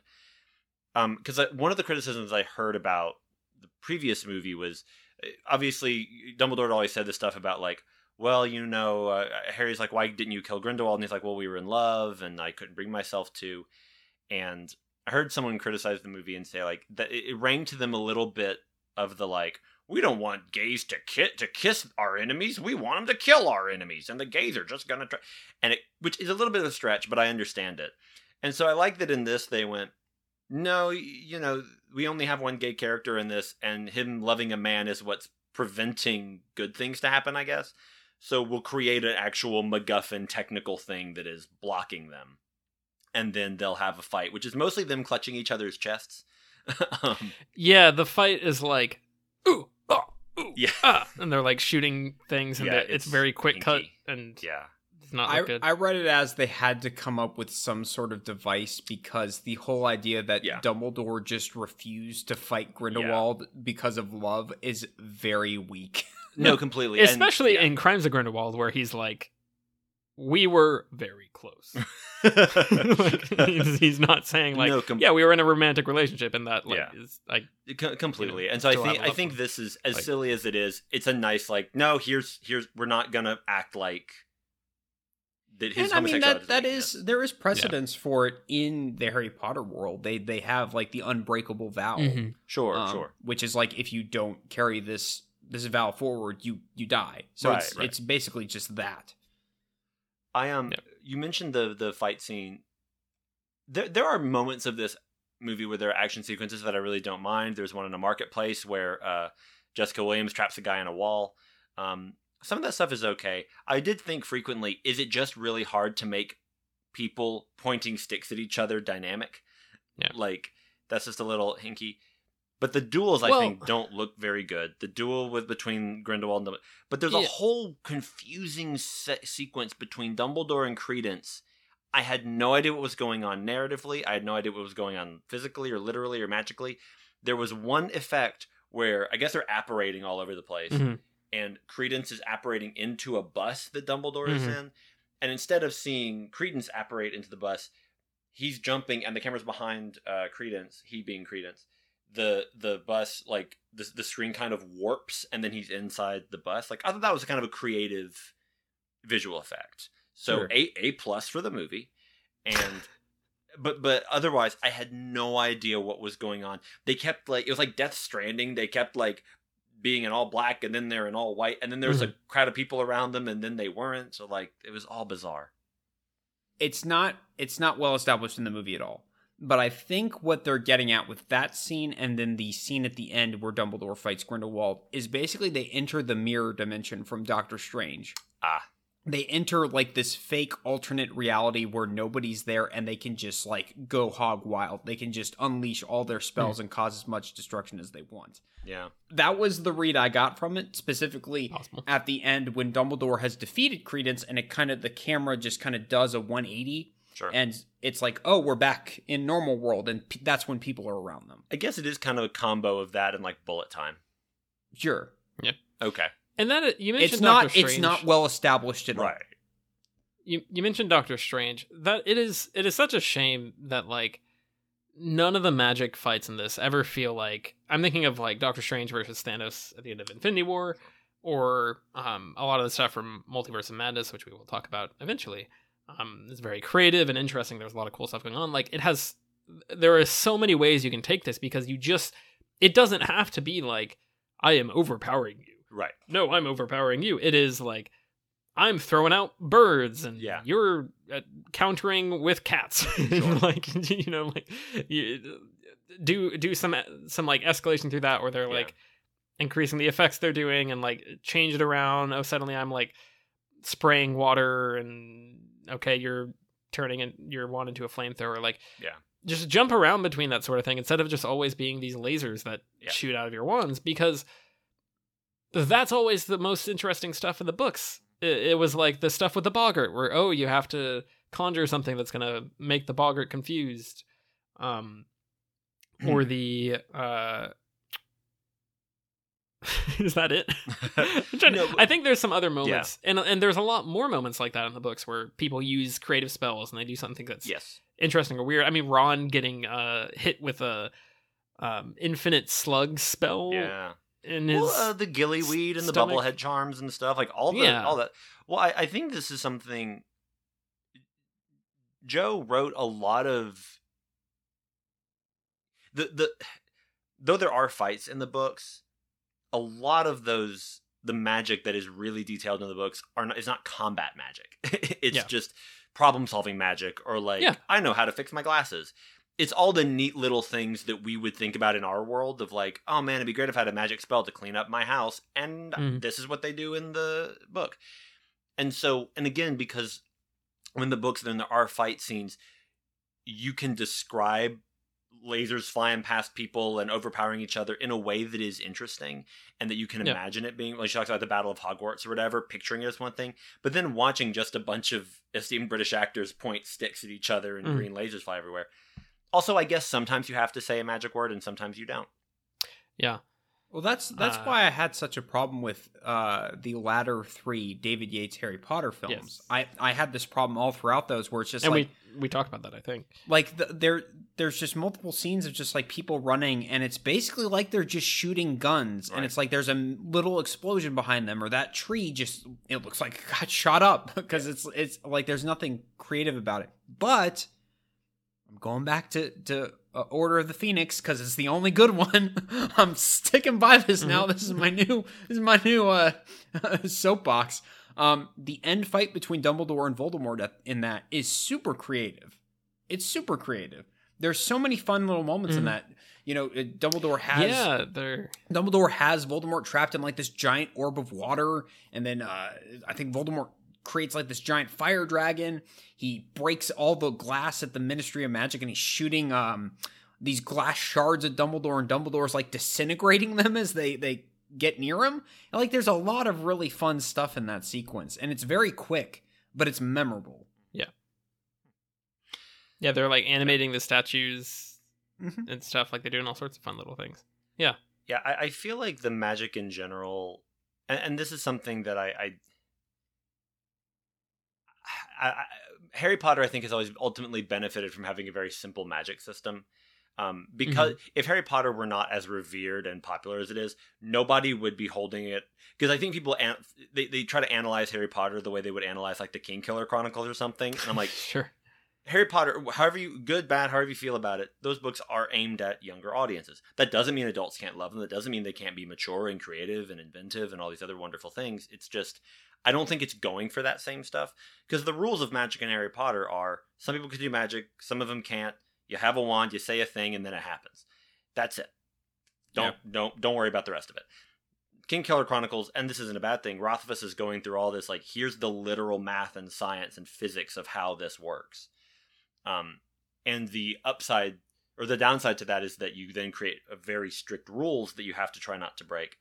But then I think the downside to what Rowling did, which I'm really only seeing in like the Pottermore stuff and in in the, how wizards used to use the bathroom and whatnot, and in these movies, there's no fence. Magic is just whatever, as and not in the magic can be anything, but in the magic is just gonna do whatever we need in the moment to make the movie go forward. Yeah. and that's part of the benefit of writing genre fiction is that you do get to write something that suits your purposes. That's the privilege. That's not indulgence. That's the uh, one of its purposes. But i think alex you, you mentioned earlier how we didn't there was some information that wasn't revealed until the moment it was needed to be known. And i feel like if you had some of this stuff it was set up even just a little bit earlier in the movie when it would happen it, it would so often it, it felt like the reveal happened because that was they were writing the scene and then steve and jo looked at each other like what do we think it was? Oh he's aberforth's son. Okay. And then they do Yeah. there's not like a lot of setup and foreshadowing and stuff. And i, I think that at this Yeah. point the harry potter magic is just so overblown and it could just do whatever. There's a part where um jessica williams and we'll talk about her character at some point is like she's following jacob into his bakery and then jacob comes in and she's just randomly on the other side of him. I guess she apparated but that's not really clear to me so it's just like silly and i didn't like it but uh, what i'm saying is it feels un- completely untethered at this point or almost completely untethered but also if it is that vast then why is the only thing you're thinking of lasers like Yeah. yeah it's a long way to say i think it's gotten a little big for its boots That's that's a very that's a very fair read. yeah. um Can we talk about the giant uh crab scorpion sequence thing? yes I So- I like I like the crab walking and nothing else. I thought that was cute in a different scene and probably a different movie. Yeah. Well, that's a callback to the first one. Yes, oh Is it? I think so. I don't remember. Maybe the second. I'm pretty sure he does that in the first one, and I think that's supposed to be like, oh, it's bringing Yeah. it back. It's fun. that whole secret i'm glad we actually saw the giant scorpion monster because i was really thinking they were just going to show us the tail i'm glad we actually saw it and the little crab spiders they were kind of cute that that whole sequence was just the the tone was so weird compared to the rest of the movie Um, but the, I don't know why I fixated on this. There's a weird bit of editing where Newt Newt comes to Erkstag and he talks to the guard, I guess. And the guard's like, "Yeah, you can go visit your brother, but you got to leave your wand and your pets and everything here." And then he does this, and there's like a, a whole long take of the guard like pulling a maggot out of something, rubbing it in his hand next to his ear, and it turns into a, a firefly. He puts the firefly in a lantern. And it's like do do do do do do do, and then just cut to Newt having the lantern being like seven steps away from him. I noticed that. Yeah. And I was like, could you not? Is this a COVID thing where you couldn't get a shot of him handing the lantern to Newt? And I think when he, Newt was at the entrance of the or at the doorway trying to go out, the guy was like, now and here's the rest of the things I need to tell you about the information for the plot. And it was just like, could he not be saying that? Well, it's so nitpicky, but it struck me as so odd that like you you cut out just this weird little transitional thing. So I don't know, it felt weird. It's it's okay. They cut out really terrible dialogue that got you between those two points. Maybe, maybe. They start. They started. Uh, that's where the important dialogue was happening, where they were describing what a mugwump was, Right. and they, and they they were like, "We can't have characters actually saying mugwump. People will laugh at us." Newt's like, so who do you think is going to be Mugwump? And the guard goes, you know about Mugwumps? Why didn't they let Mads Mikkelsen say Mugwump? They let Mads Mikkelsen. There is a line in this movie where Mads Mikkelsen says, "A war with the Muggles," and I was like, I can't. That word has lost all power to me. and I grant, Muggles is a word that when I read it and I have all these characters British, I'm like, yeah, totally. At this point, come on, it just sounds silly. At this, This movie gave me a new appreciation for Mads Mikkelsen he's uh, so good. because he's you know he's good as um D- D- James Bond bad guy. Le Chiffre. Yes, there we go. Uh and I don't I've talked about this before, I think. I don't there's not a lot of other stuff that I've like seen because I haven't really sought out his performances that people really like. So I mostly see him in these t- t- completely mediocre Yeah. movies that we stumble across. Uh it's probably not fair to some of the other ones we've seen in it, but I'm thinking of like uh you know, he shows up in Rogue One and Doctor Strange and like he's just he's just basically like I'm Mads Mikkelsen. Yeah. I have a really great screen presence, and I'm showing up to deliver that screen presence to this movie. It's another I- name on the poster. This is this is my uh yeah this is my service that I'm offering. Is I'm going to be in the movie, and I'm going to Yeah. be very professional and talented while I'm doing it. I'm not going to do much. You're not going to ask me to do much because your writing is not that good, and we're just going to move along with our lives. yeah. Um, and this movie made me appreciate how how nice that is. It's kind of like when like Charles Dance shows up Yeah. No, very. He's a very Charles Dance type. it's it's like oh hey, oh hey that's that he stands out. This is nice. Yeah. That it's he's like a little beacon of like oh this is very competent. This is just it's just very put together. like this Yeah. this works in a way that the rest of the movie is not working. the opening, Which is not yeah. to say that any of the other cast is doing a bad job No, no, no. but he sort of just masters and and like takes at total like face value without flinching whatever kind of dialogue or or how it doesn't matter how boring the dialogue is or anything it's just like all right i'm going to deliver this in a way that's interesting and powerful Yeah. um and you're going to want to watch me while i'm on the screen and i've never appreciated that before because i don't think he's i've ever seen him in a movie this bad so he's a i for me uh another round the Danish movie from a couple years ago. i need to really- watch that yeah He's wonderful in it. It's a terrific movie. Um, he the opening scene between him and Jude Law is really good from both of them. Like just the two Mhm. of them talking back and forth. Like it's a really well done scene. They're both really good. I think Jude Law does a nice job in this. He looks good with the beard, and I like that he's still doing the Irish accent. I like that he and Gambon kept that alive from Richard Harris. Like, nice bit of consistency. Um, and by and large, I think the cast is is strong. The again, having not seen the second of these movies, I was really concerned about how I was going to feel about Eddie Redmayne because Newt is a character who I know some people who are like he he he stutters over everything in the second movie. It's like he can barely look at anybody. Like it's so extreme. And I'm like, in that case, I'm kind of glad that no that no one in the team making this movie has just acknowledged that Newt is on the autism spectrum because otherwise this would be a really offensive performance. Yeah. But um I don't Eddie Redmayne is an actor who like he is so yo-yo for me. Like he is so good in uh, Theory of Everything, which I there's a discussion we had about that casting, and he's so I really liked him in Trial of the Chicago Seven. I think he's fine in Les Miserables and and stuff like that.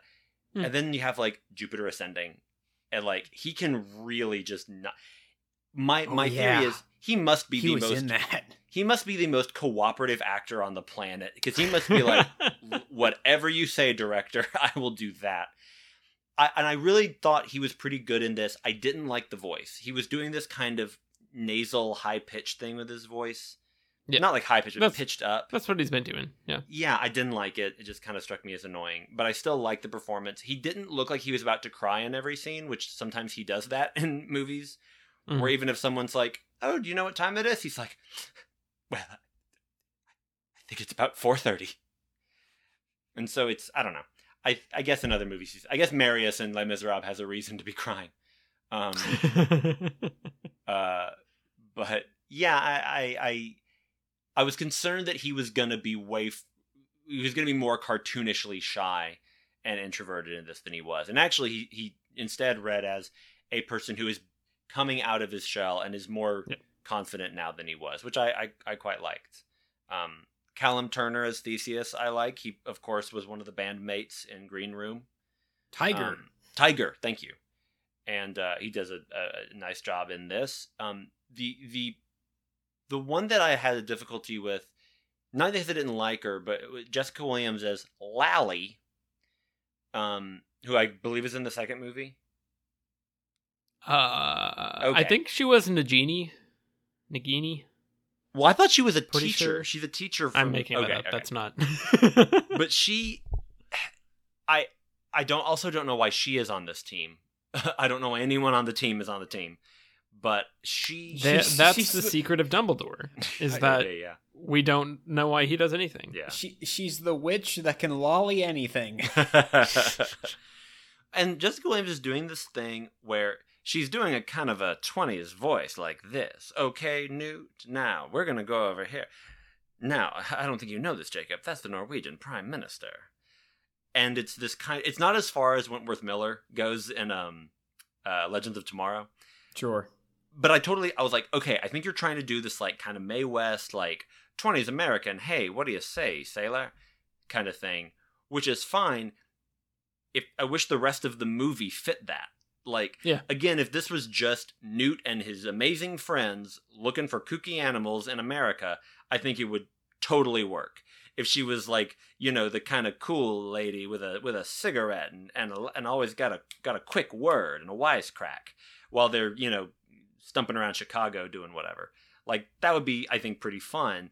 But in this it just the rest of the movie was not on her level and so it felt like you would have all this stuff about mugwumps and qilins and everyone's being, you know, European and then she's just like, "Well, I don't think that's a very good idea at all." And so it just kind of felt asynchronous, but I wanted to go more her direction. I I agree, and I kind of feel like just using her character as as kind of a a tonal touch point, let's say. I feel like that's how this series should have started. It Sure. should have the first movie should have been quirky adventure with a fantastic beast plot. We're not going to touch Grindelwald or Dumbledore or Yeah. any of that stuff. We're just doing a quirky adventure. And then maybe in the second film, maybe Dumbledore shows up and is like, hey, uh, you know, I, I might need some help. You know, Grindelwald, he's he's getting power. He's starting to be a problem. And then like you slowly build it up. You don't you don't just throw in Colin Farrell becomes Johnny Depp at the end of the first film and it's like, oh, we got to get serious now, don't we? Yeah.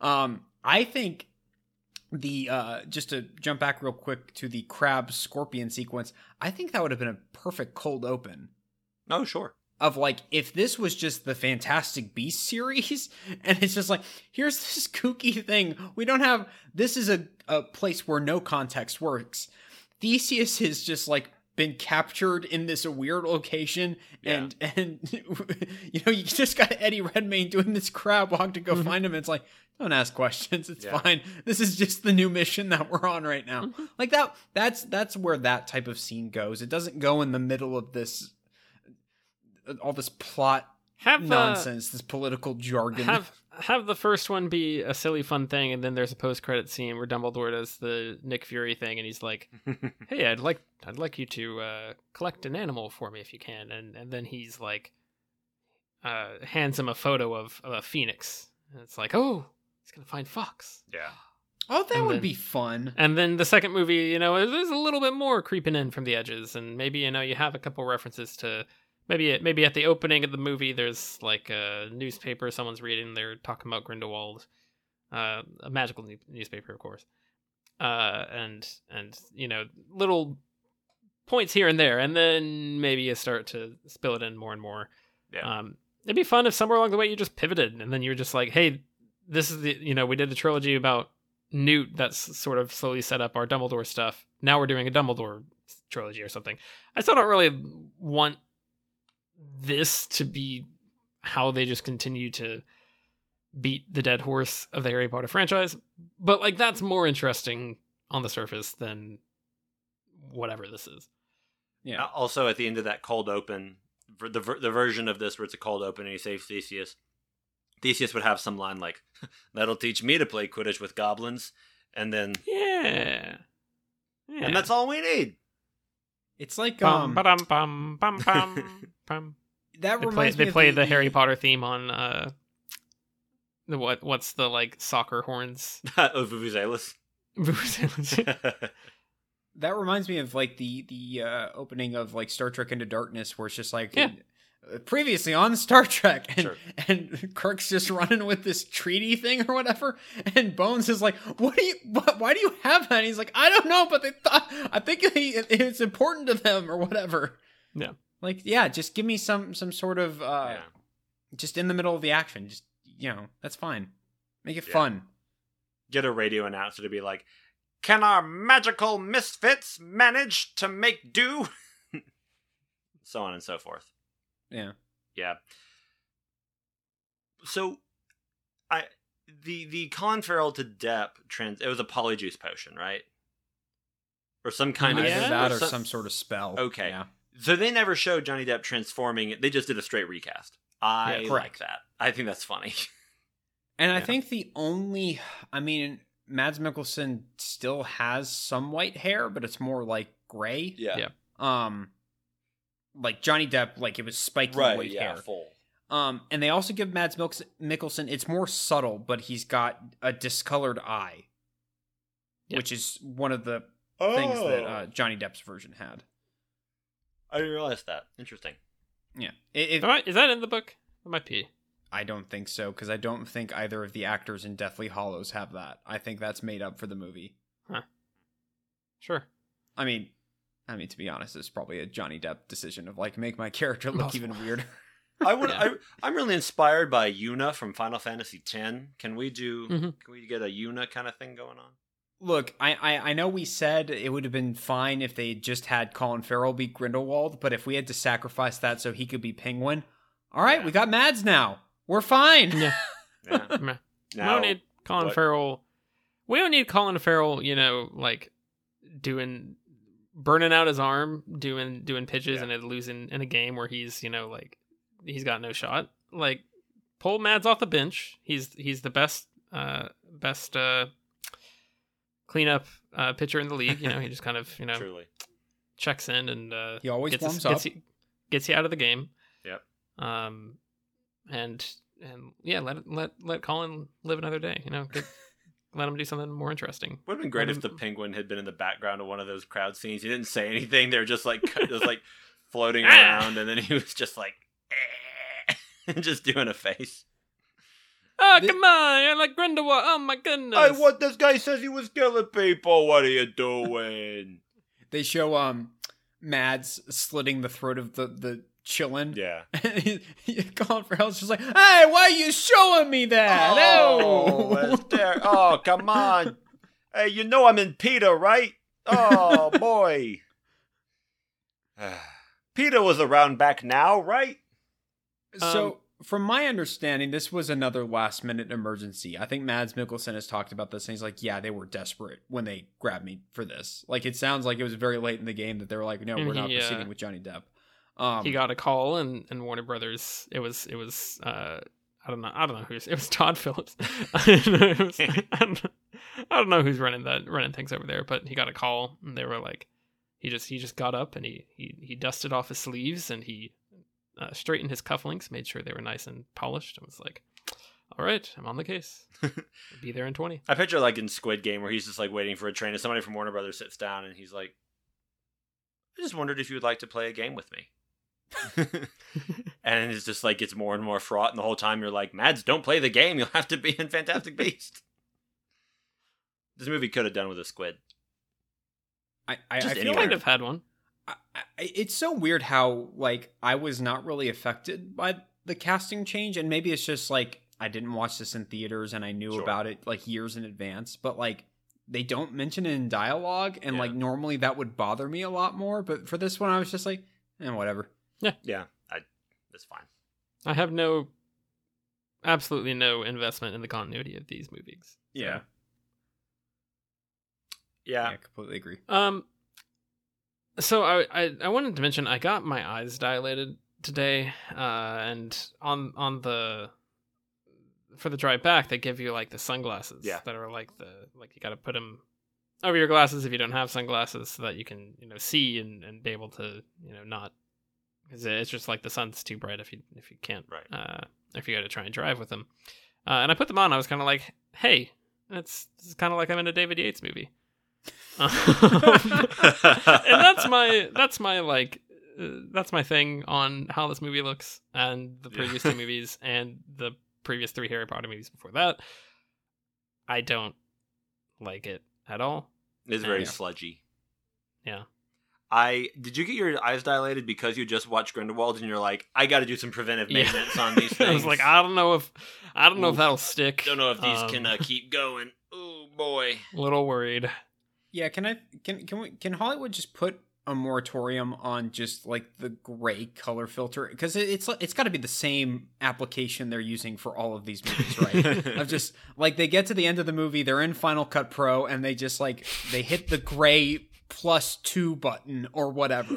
like, just stop it. Stop making They're your all- movies look like garbage. Like, clearly, a lot of time and effort went into the visual effects and and the cinematography for these things. Like, these are expensive movies. I don't know why they just decide to put that filter on, unless the idea is that they're not confident in their own work and they're trying to hide it.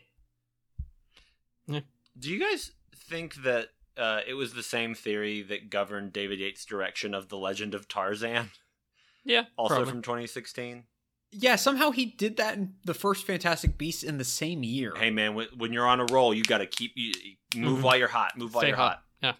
Uh, he did also direct The Girl in the Cafe, featuring great actors Kelly MacDonald and Bill Nighy. I think I remember seeing that, and it was cute.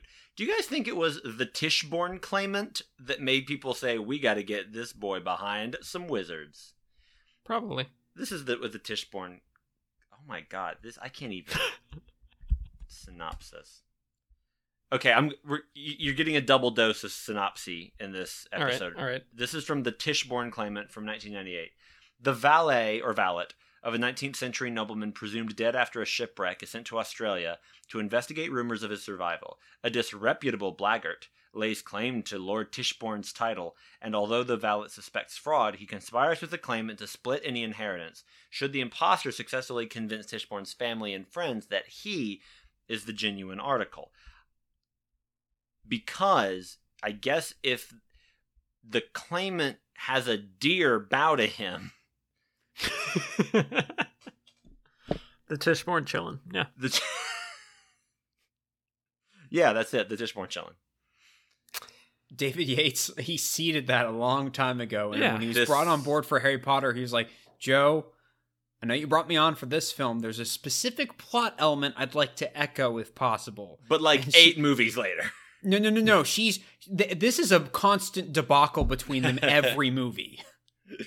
Mm. This is the one where they finally gave in and they're like, fine. We'll have the magical deer who decides who leads the free world. Yay, qilin. Man, I did you guys run out and get your own little stuffed toy of a qilin? It's kind of cute. I want It's to. kind of cute. Yeah. I mean, like, I want to be against it. It's just like, yeah. what? What? What's the little leaf monster's name?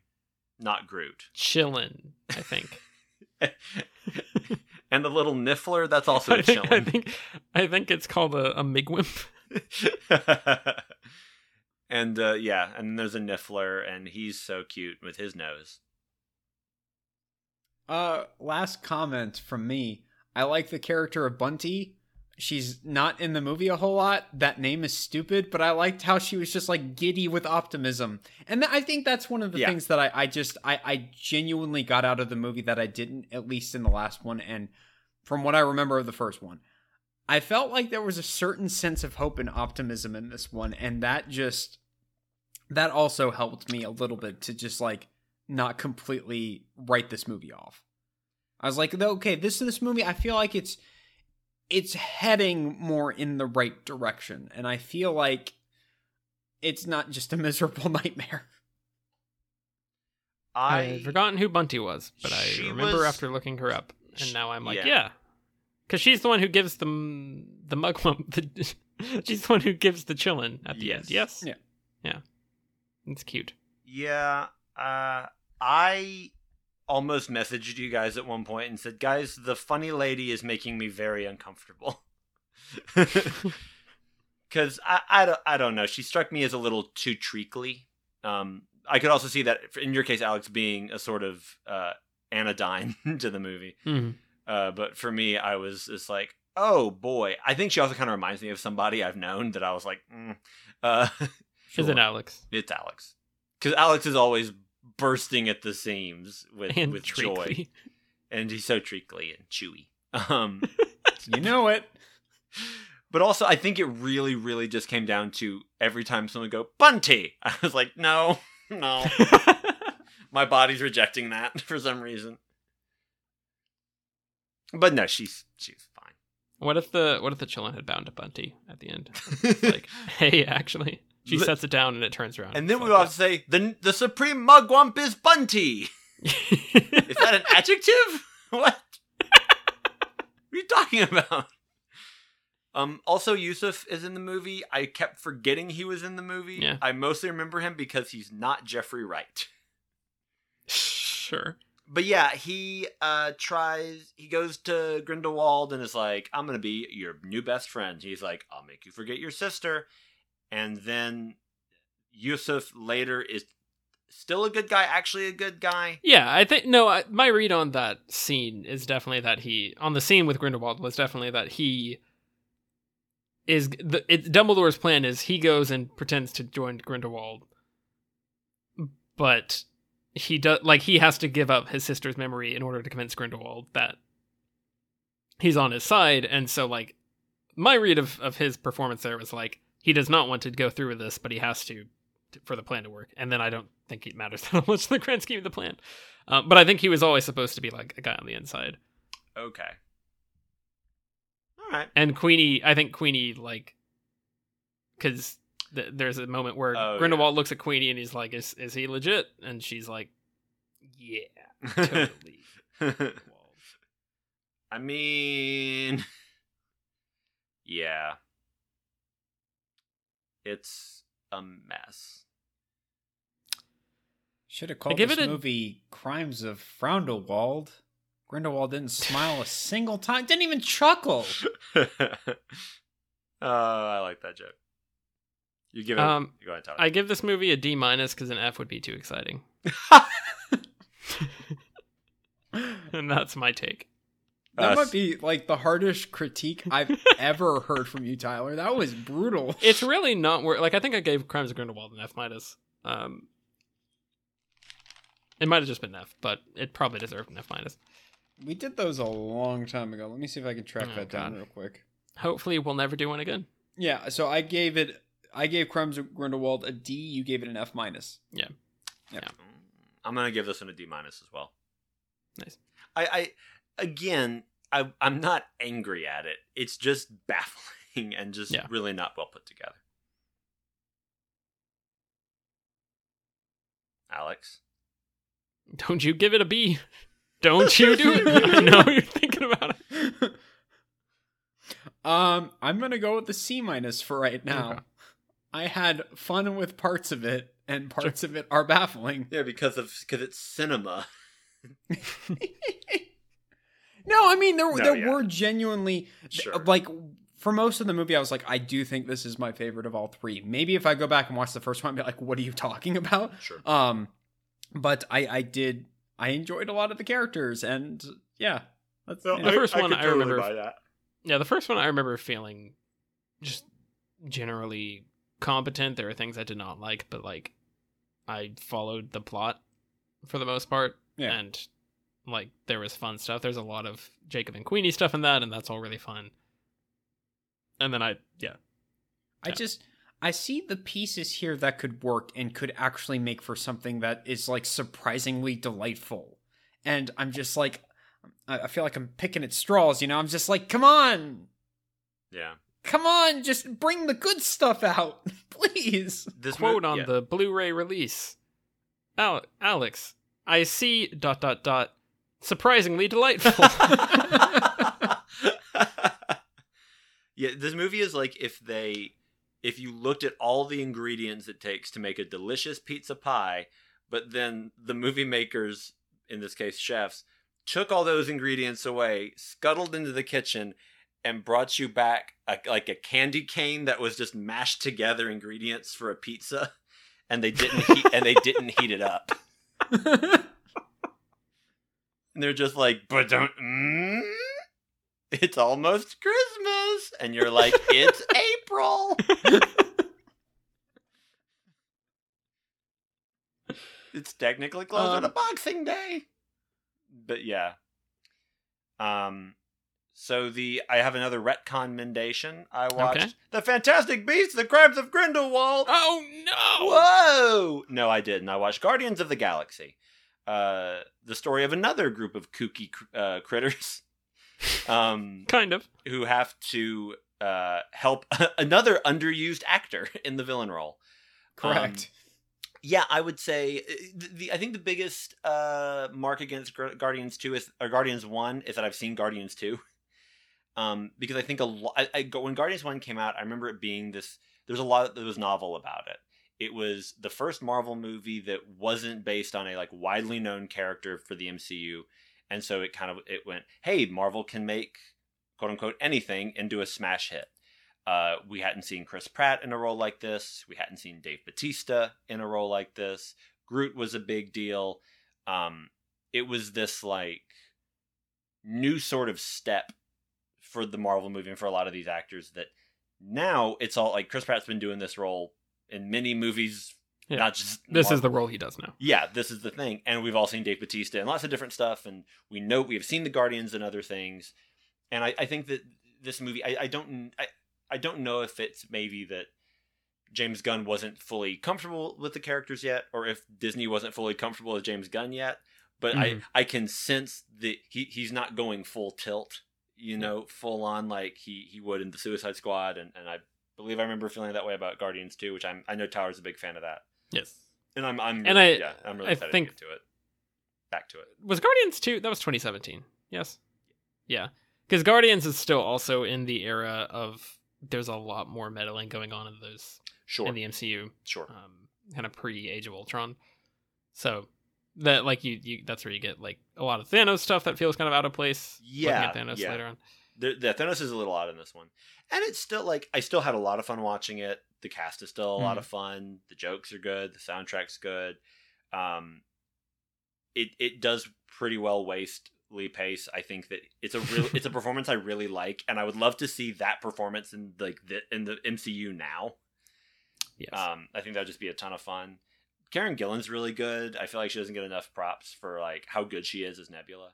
Mhm. Um, I think the movie holds up really well. I I kind of wish they hadn't wasted John C. Reilly so much because I like him a lot. I guess they could probably bring him back in three somehow. Maybe the C stands for Celestial.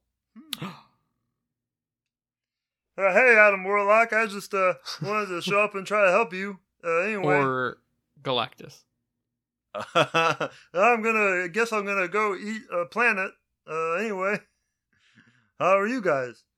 Uh, and Will Ferrell is the Silver Surfer. oh, It's there. It's all all right, there. There it is.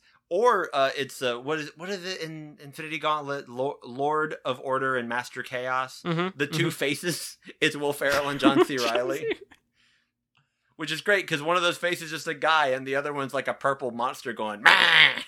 Yeah. it's awesome. Uh, but yeah, Guardians uh, of the Galaxy, a lot of fun. And the uh, uh, Star Lord's granddad at the beginning is played by a character from the first season of Chicago Med that I did not care about as much as the show wanted me to. His name was David Downey, like in All right. Iron Man. Uh, I give Guardians of the Galaxy. What did you guys give it actually? Before I give my grade, I gave it a B minus. Tyler gave it a B. Yeah. I'm also gonna go B minus, Oh, and I might end Oh. up changing that. But that's where I sit right now. Yeah. And I feel like I I had to. it- The, the movie, and this is probably the meddling you mentioned, Tyler. The movie feels kind of like rushed in some weird ways and a little choppy at times, but ultimately, I think the movie totally works. Like, Mhm. I will, I, I have zero issue watching that movie again, but like, I feel like the the key that needed to be turned was them just saying, "Here you go, James. Make Guardians too. Make it the way you want," and then, you know, bring Kurt Russell in. So yes. good times. I think I think when Kevin Feige got full control of Marvel Studios, uh, in terms of like, or at least the movie side of things, Yeah. of being like, I am now I now get to call the shots, and I will report to Disney and tell them how much money we're making. Yeah. uh, and it's going to be a lot. I think he he basically turned to James Gunn and was like, "Go." Un- unleash the James. Yeah. Yeah. Y'all got anything? and he made a sound like uh, the Tasmanian Devil and spun off. Blah, blah, blah, blah. Thank you. Just in case people didn't know that great character. Um, I meant to watch the Tender Bar at some point, and I never did. So I'm gonna go ahead and recommend that. I'm gonna say that's my that's my that's my recommendation. Watch this space. I'll come back and I'll fill in the deets at some point. Uh, but probably it's fine. Put a pin in that. In five Yeah. years, he'll uh get around to the Tender Bar. yeah. That, that that Tender Bar you like is going to come back in style. Have I ever recommended Twin Peaks? Can I just recommend Twin Peaks? Can that be my, Always, yeah. my recommendation? Uh. I don't think I've ever actually said that. I probably don't mind some of the like stuff that I actually really like enough for recommendations. I'm always like, what was the last thing I watched that I really liked? You probably So- recommended it, but then that like backwards language. um, Yeah. From the Yeah. Um, so I'm gonna say Twin Peaks. Maybe I'll go Twin Peaks episode one, and every time I don't have a recommendation, I'll do a new episode of Twin Peaks, Nice. and I'll go through season two. Don't you worry. There's there's gold in there. All right. Yeah. Yeah, there don't is. uh don't don't try and tell me that it's not worth watching. Alex? Uh, so I am actually jumping back and forth between a few different shows right now. Uh, but I think right now I feel safe in recommending The Boys season three. Um, Okay. Three episodes in, and it's more of The Boys. So if you like that, you're sure to like this. Content warning: There's a very disturbing scene that happens in the first episode. Um, definitely uh look at a content advisory ahead of that or something. Yeah. I just I wish I had been warned about it. I, I I I have not. I actually just Alex, started. could you uh describe it in graphic detail right now? So Can you get we're- that explicit tag ready, everyone. Tyler? Yeah. Um, oh, that that's weird. The next five minutes is just the constant beep. and then he goes. Um, yeah, uh, I just started my rewatch of The Boys seasons one and two today, so I watched the first episode of season one. Still liked it, good stuff. But uh, I did do a, a, a little content warning just to see if if three was gonna truly like, you know, you, you just go right over my boundaries, and I wasn't able to handle it. I think I will, but yeah, that scene sounds crazy. It is not assault. I should make clear to everyone. that is no, not but it is it is it, it's a visually disturbing Yeah, it sounds thing that happens, and I I I wish I had been warned about it. Yeah, yeah. But aside from that, it's absolutely wonderful. Um, it scratches many of my itches just in terms of um, Seeing Karl Urban and things. Well, I mean the cast, of course, but then also just like little weird personal things, like Tyler. Like the show is just it's covered in Billy Joel music. Just like feels like every episode there's some sort of Billy Joel song that plays. So, um, it's just got a lot of very interesting just touches and and elements to it that I, I really really like. So the boys, I'm sure it'll continue to be good until it won't, and then we'll all be mad for a week. Yeah, I don't know what the what the sort of timeline on this series is, how many seasons they're wanting to do. I guess we'll find out. So guys, next week is going to be the next 2 weeks are going to be a little weird. Um Tyler and Alex are both uh going to be gone on differing weeks on secret assignment. And uh I'll, they'll be in the field while I stay back in in the base. Hmm Yeah, we're gonna we're gonna go to a, a very weird uh, fancy dinner in Germany. Yeah. Yeah. yeah, go to Germany and eat. I'm gonna Tyler Tyler will get arrested, and then I'll have to do a weird crab. It's a whole thing. It's, it's, Yeah. it's fine. Better if we don't explain. Yeah, but I uh, so so next I've already week- given away too much. Uh, so next week is just going to be a classic Britain Alex friend around. I'm not sure. We're, we're still kind of nailing down exactly what we're going to do, uh, but it's going to be good. And the week after that, it'll just be me and Tyler, and then it'll be the three sequel tiers together again. And now you guys know. Uh, We're watching every find- episode of the OC. yeah. Don't threaten me with a good time. Is that even physically possible? Like, how many hours of that show? No like, idea. it's probably not even physically possible. Do a monitor, Uh, dude. if you want to find out uh, whether or not that's possible, then keep an eye out for the next episode at Here Come the Sequels at Blogspot. Here Come the Sequels dot blogspot.com or email us at Here Come the Sequels at gmail.com and ask us if a new episode is out, I guess. Or you could just go to uh, Apple Podcast, uh, Spotify, all your other usual podcast app and check out whether or not we're on there. Uh, I mean, we are on there, but check out whether or not a new episode is on there. Uh, I think I missed one. Eh, Twitter at HCG sequels is the other. There's the other one. There's 22 seasons of Law and Order. You think we can Yeah. do that? Yeah, probably. I, I Does Law and Order does that is that like one of those things where like the beginning and the finale kind of have like a, a theme to them, or is, is it just like is every episode just like we're That's we're weird out? to assume that there's a finale and You it's know, not it's- Thing of the still going. it's a sandbox. no, no, no, a season a season finale. It's a, Ah. yeah. Oh, I see what you mean. Yeah, I think it's just a sandbox to let these characters just play and breathe. Mhm. Yeah. Um, I did have the thought like, what if we started Hungry like Dick Wolf? And I was like, no, we're not. We oh, that's all together. We do that together or not Yeah. at all. Yeah. Yeah. Um, it's gonna be fun, and it's gonna be yours. And I guess also you can tweet at Alex. Uh, his Mhm. Twitter is at z a c k s n y d e r. Um, just send him your your thoughts. I mean, it, it's actually at real Froundelwald, but you know, good try. it's a real good try. yeah, he spelled it F R A U N Dulwald.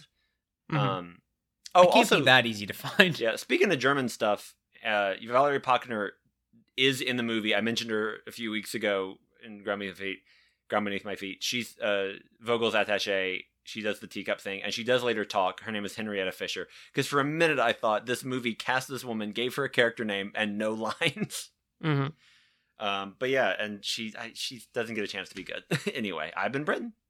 I've been Tyler. I, I've I've been Alex, and and thank thank you for for bearing bearing with us through this through this this this thing we call the podcast. Good night. Apparate.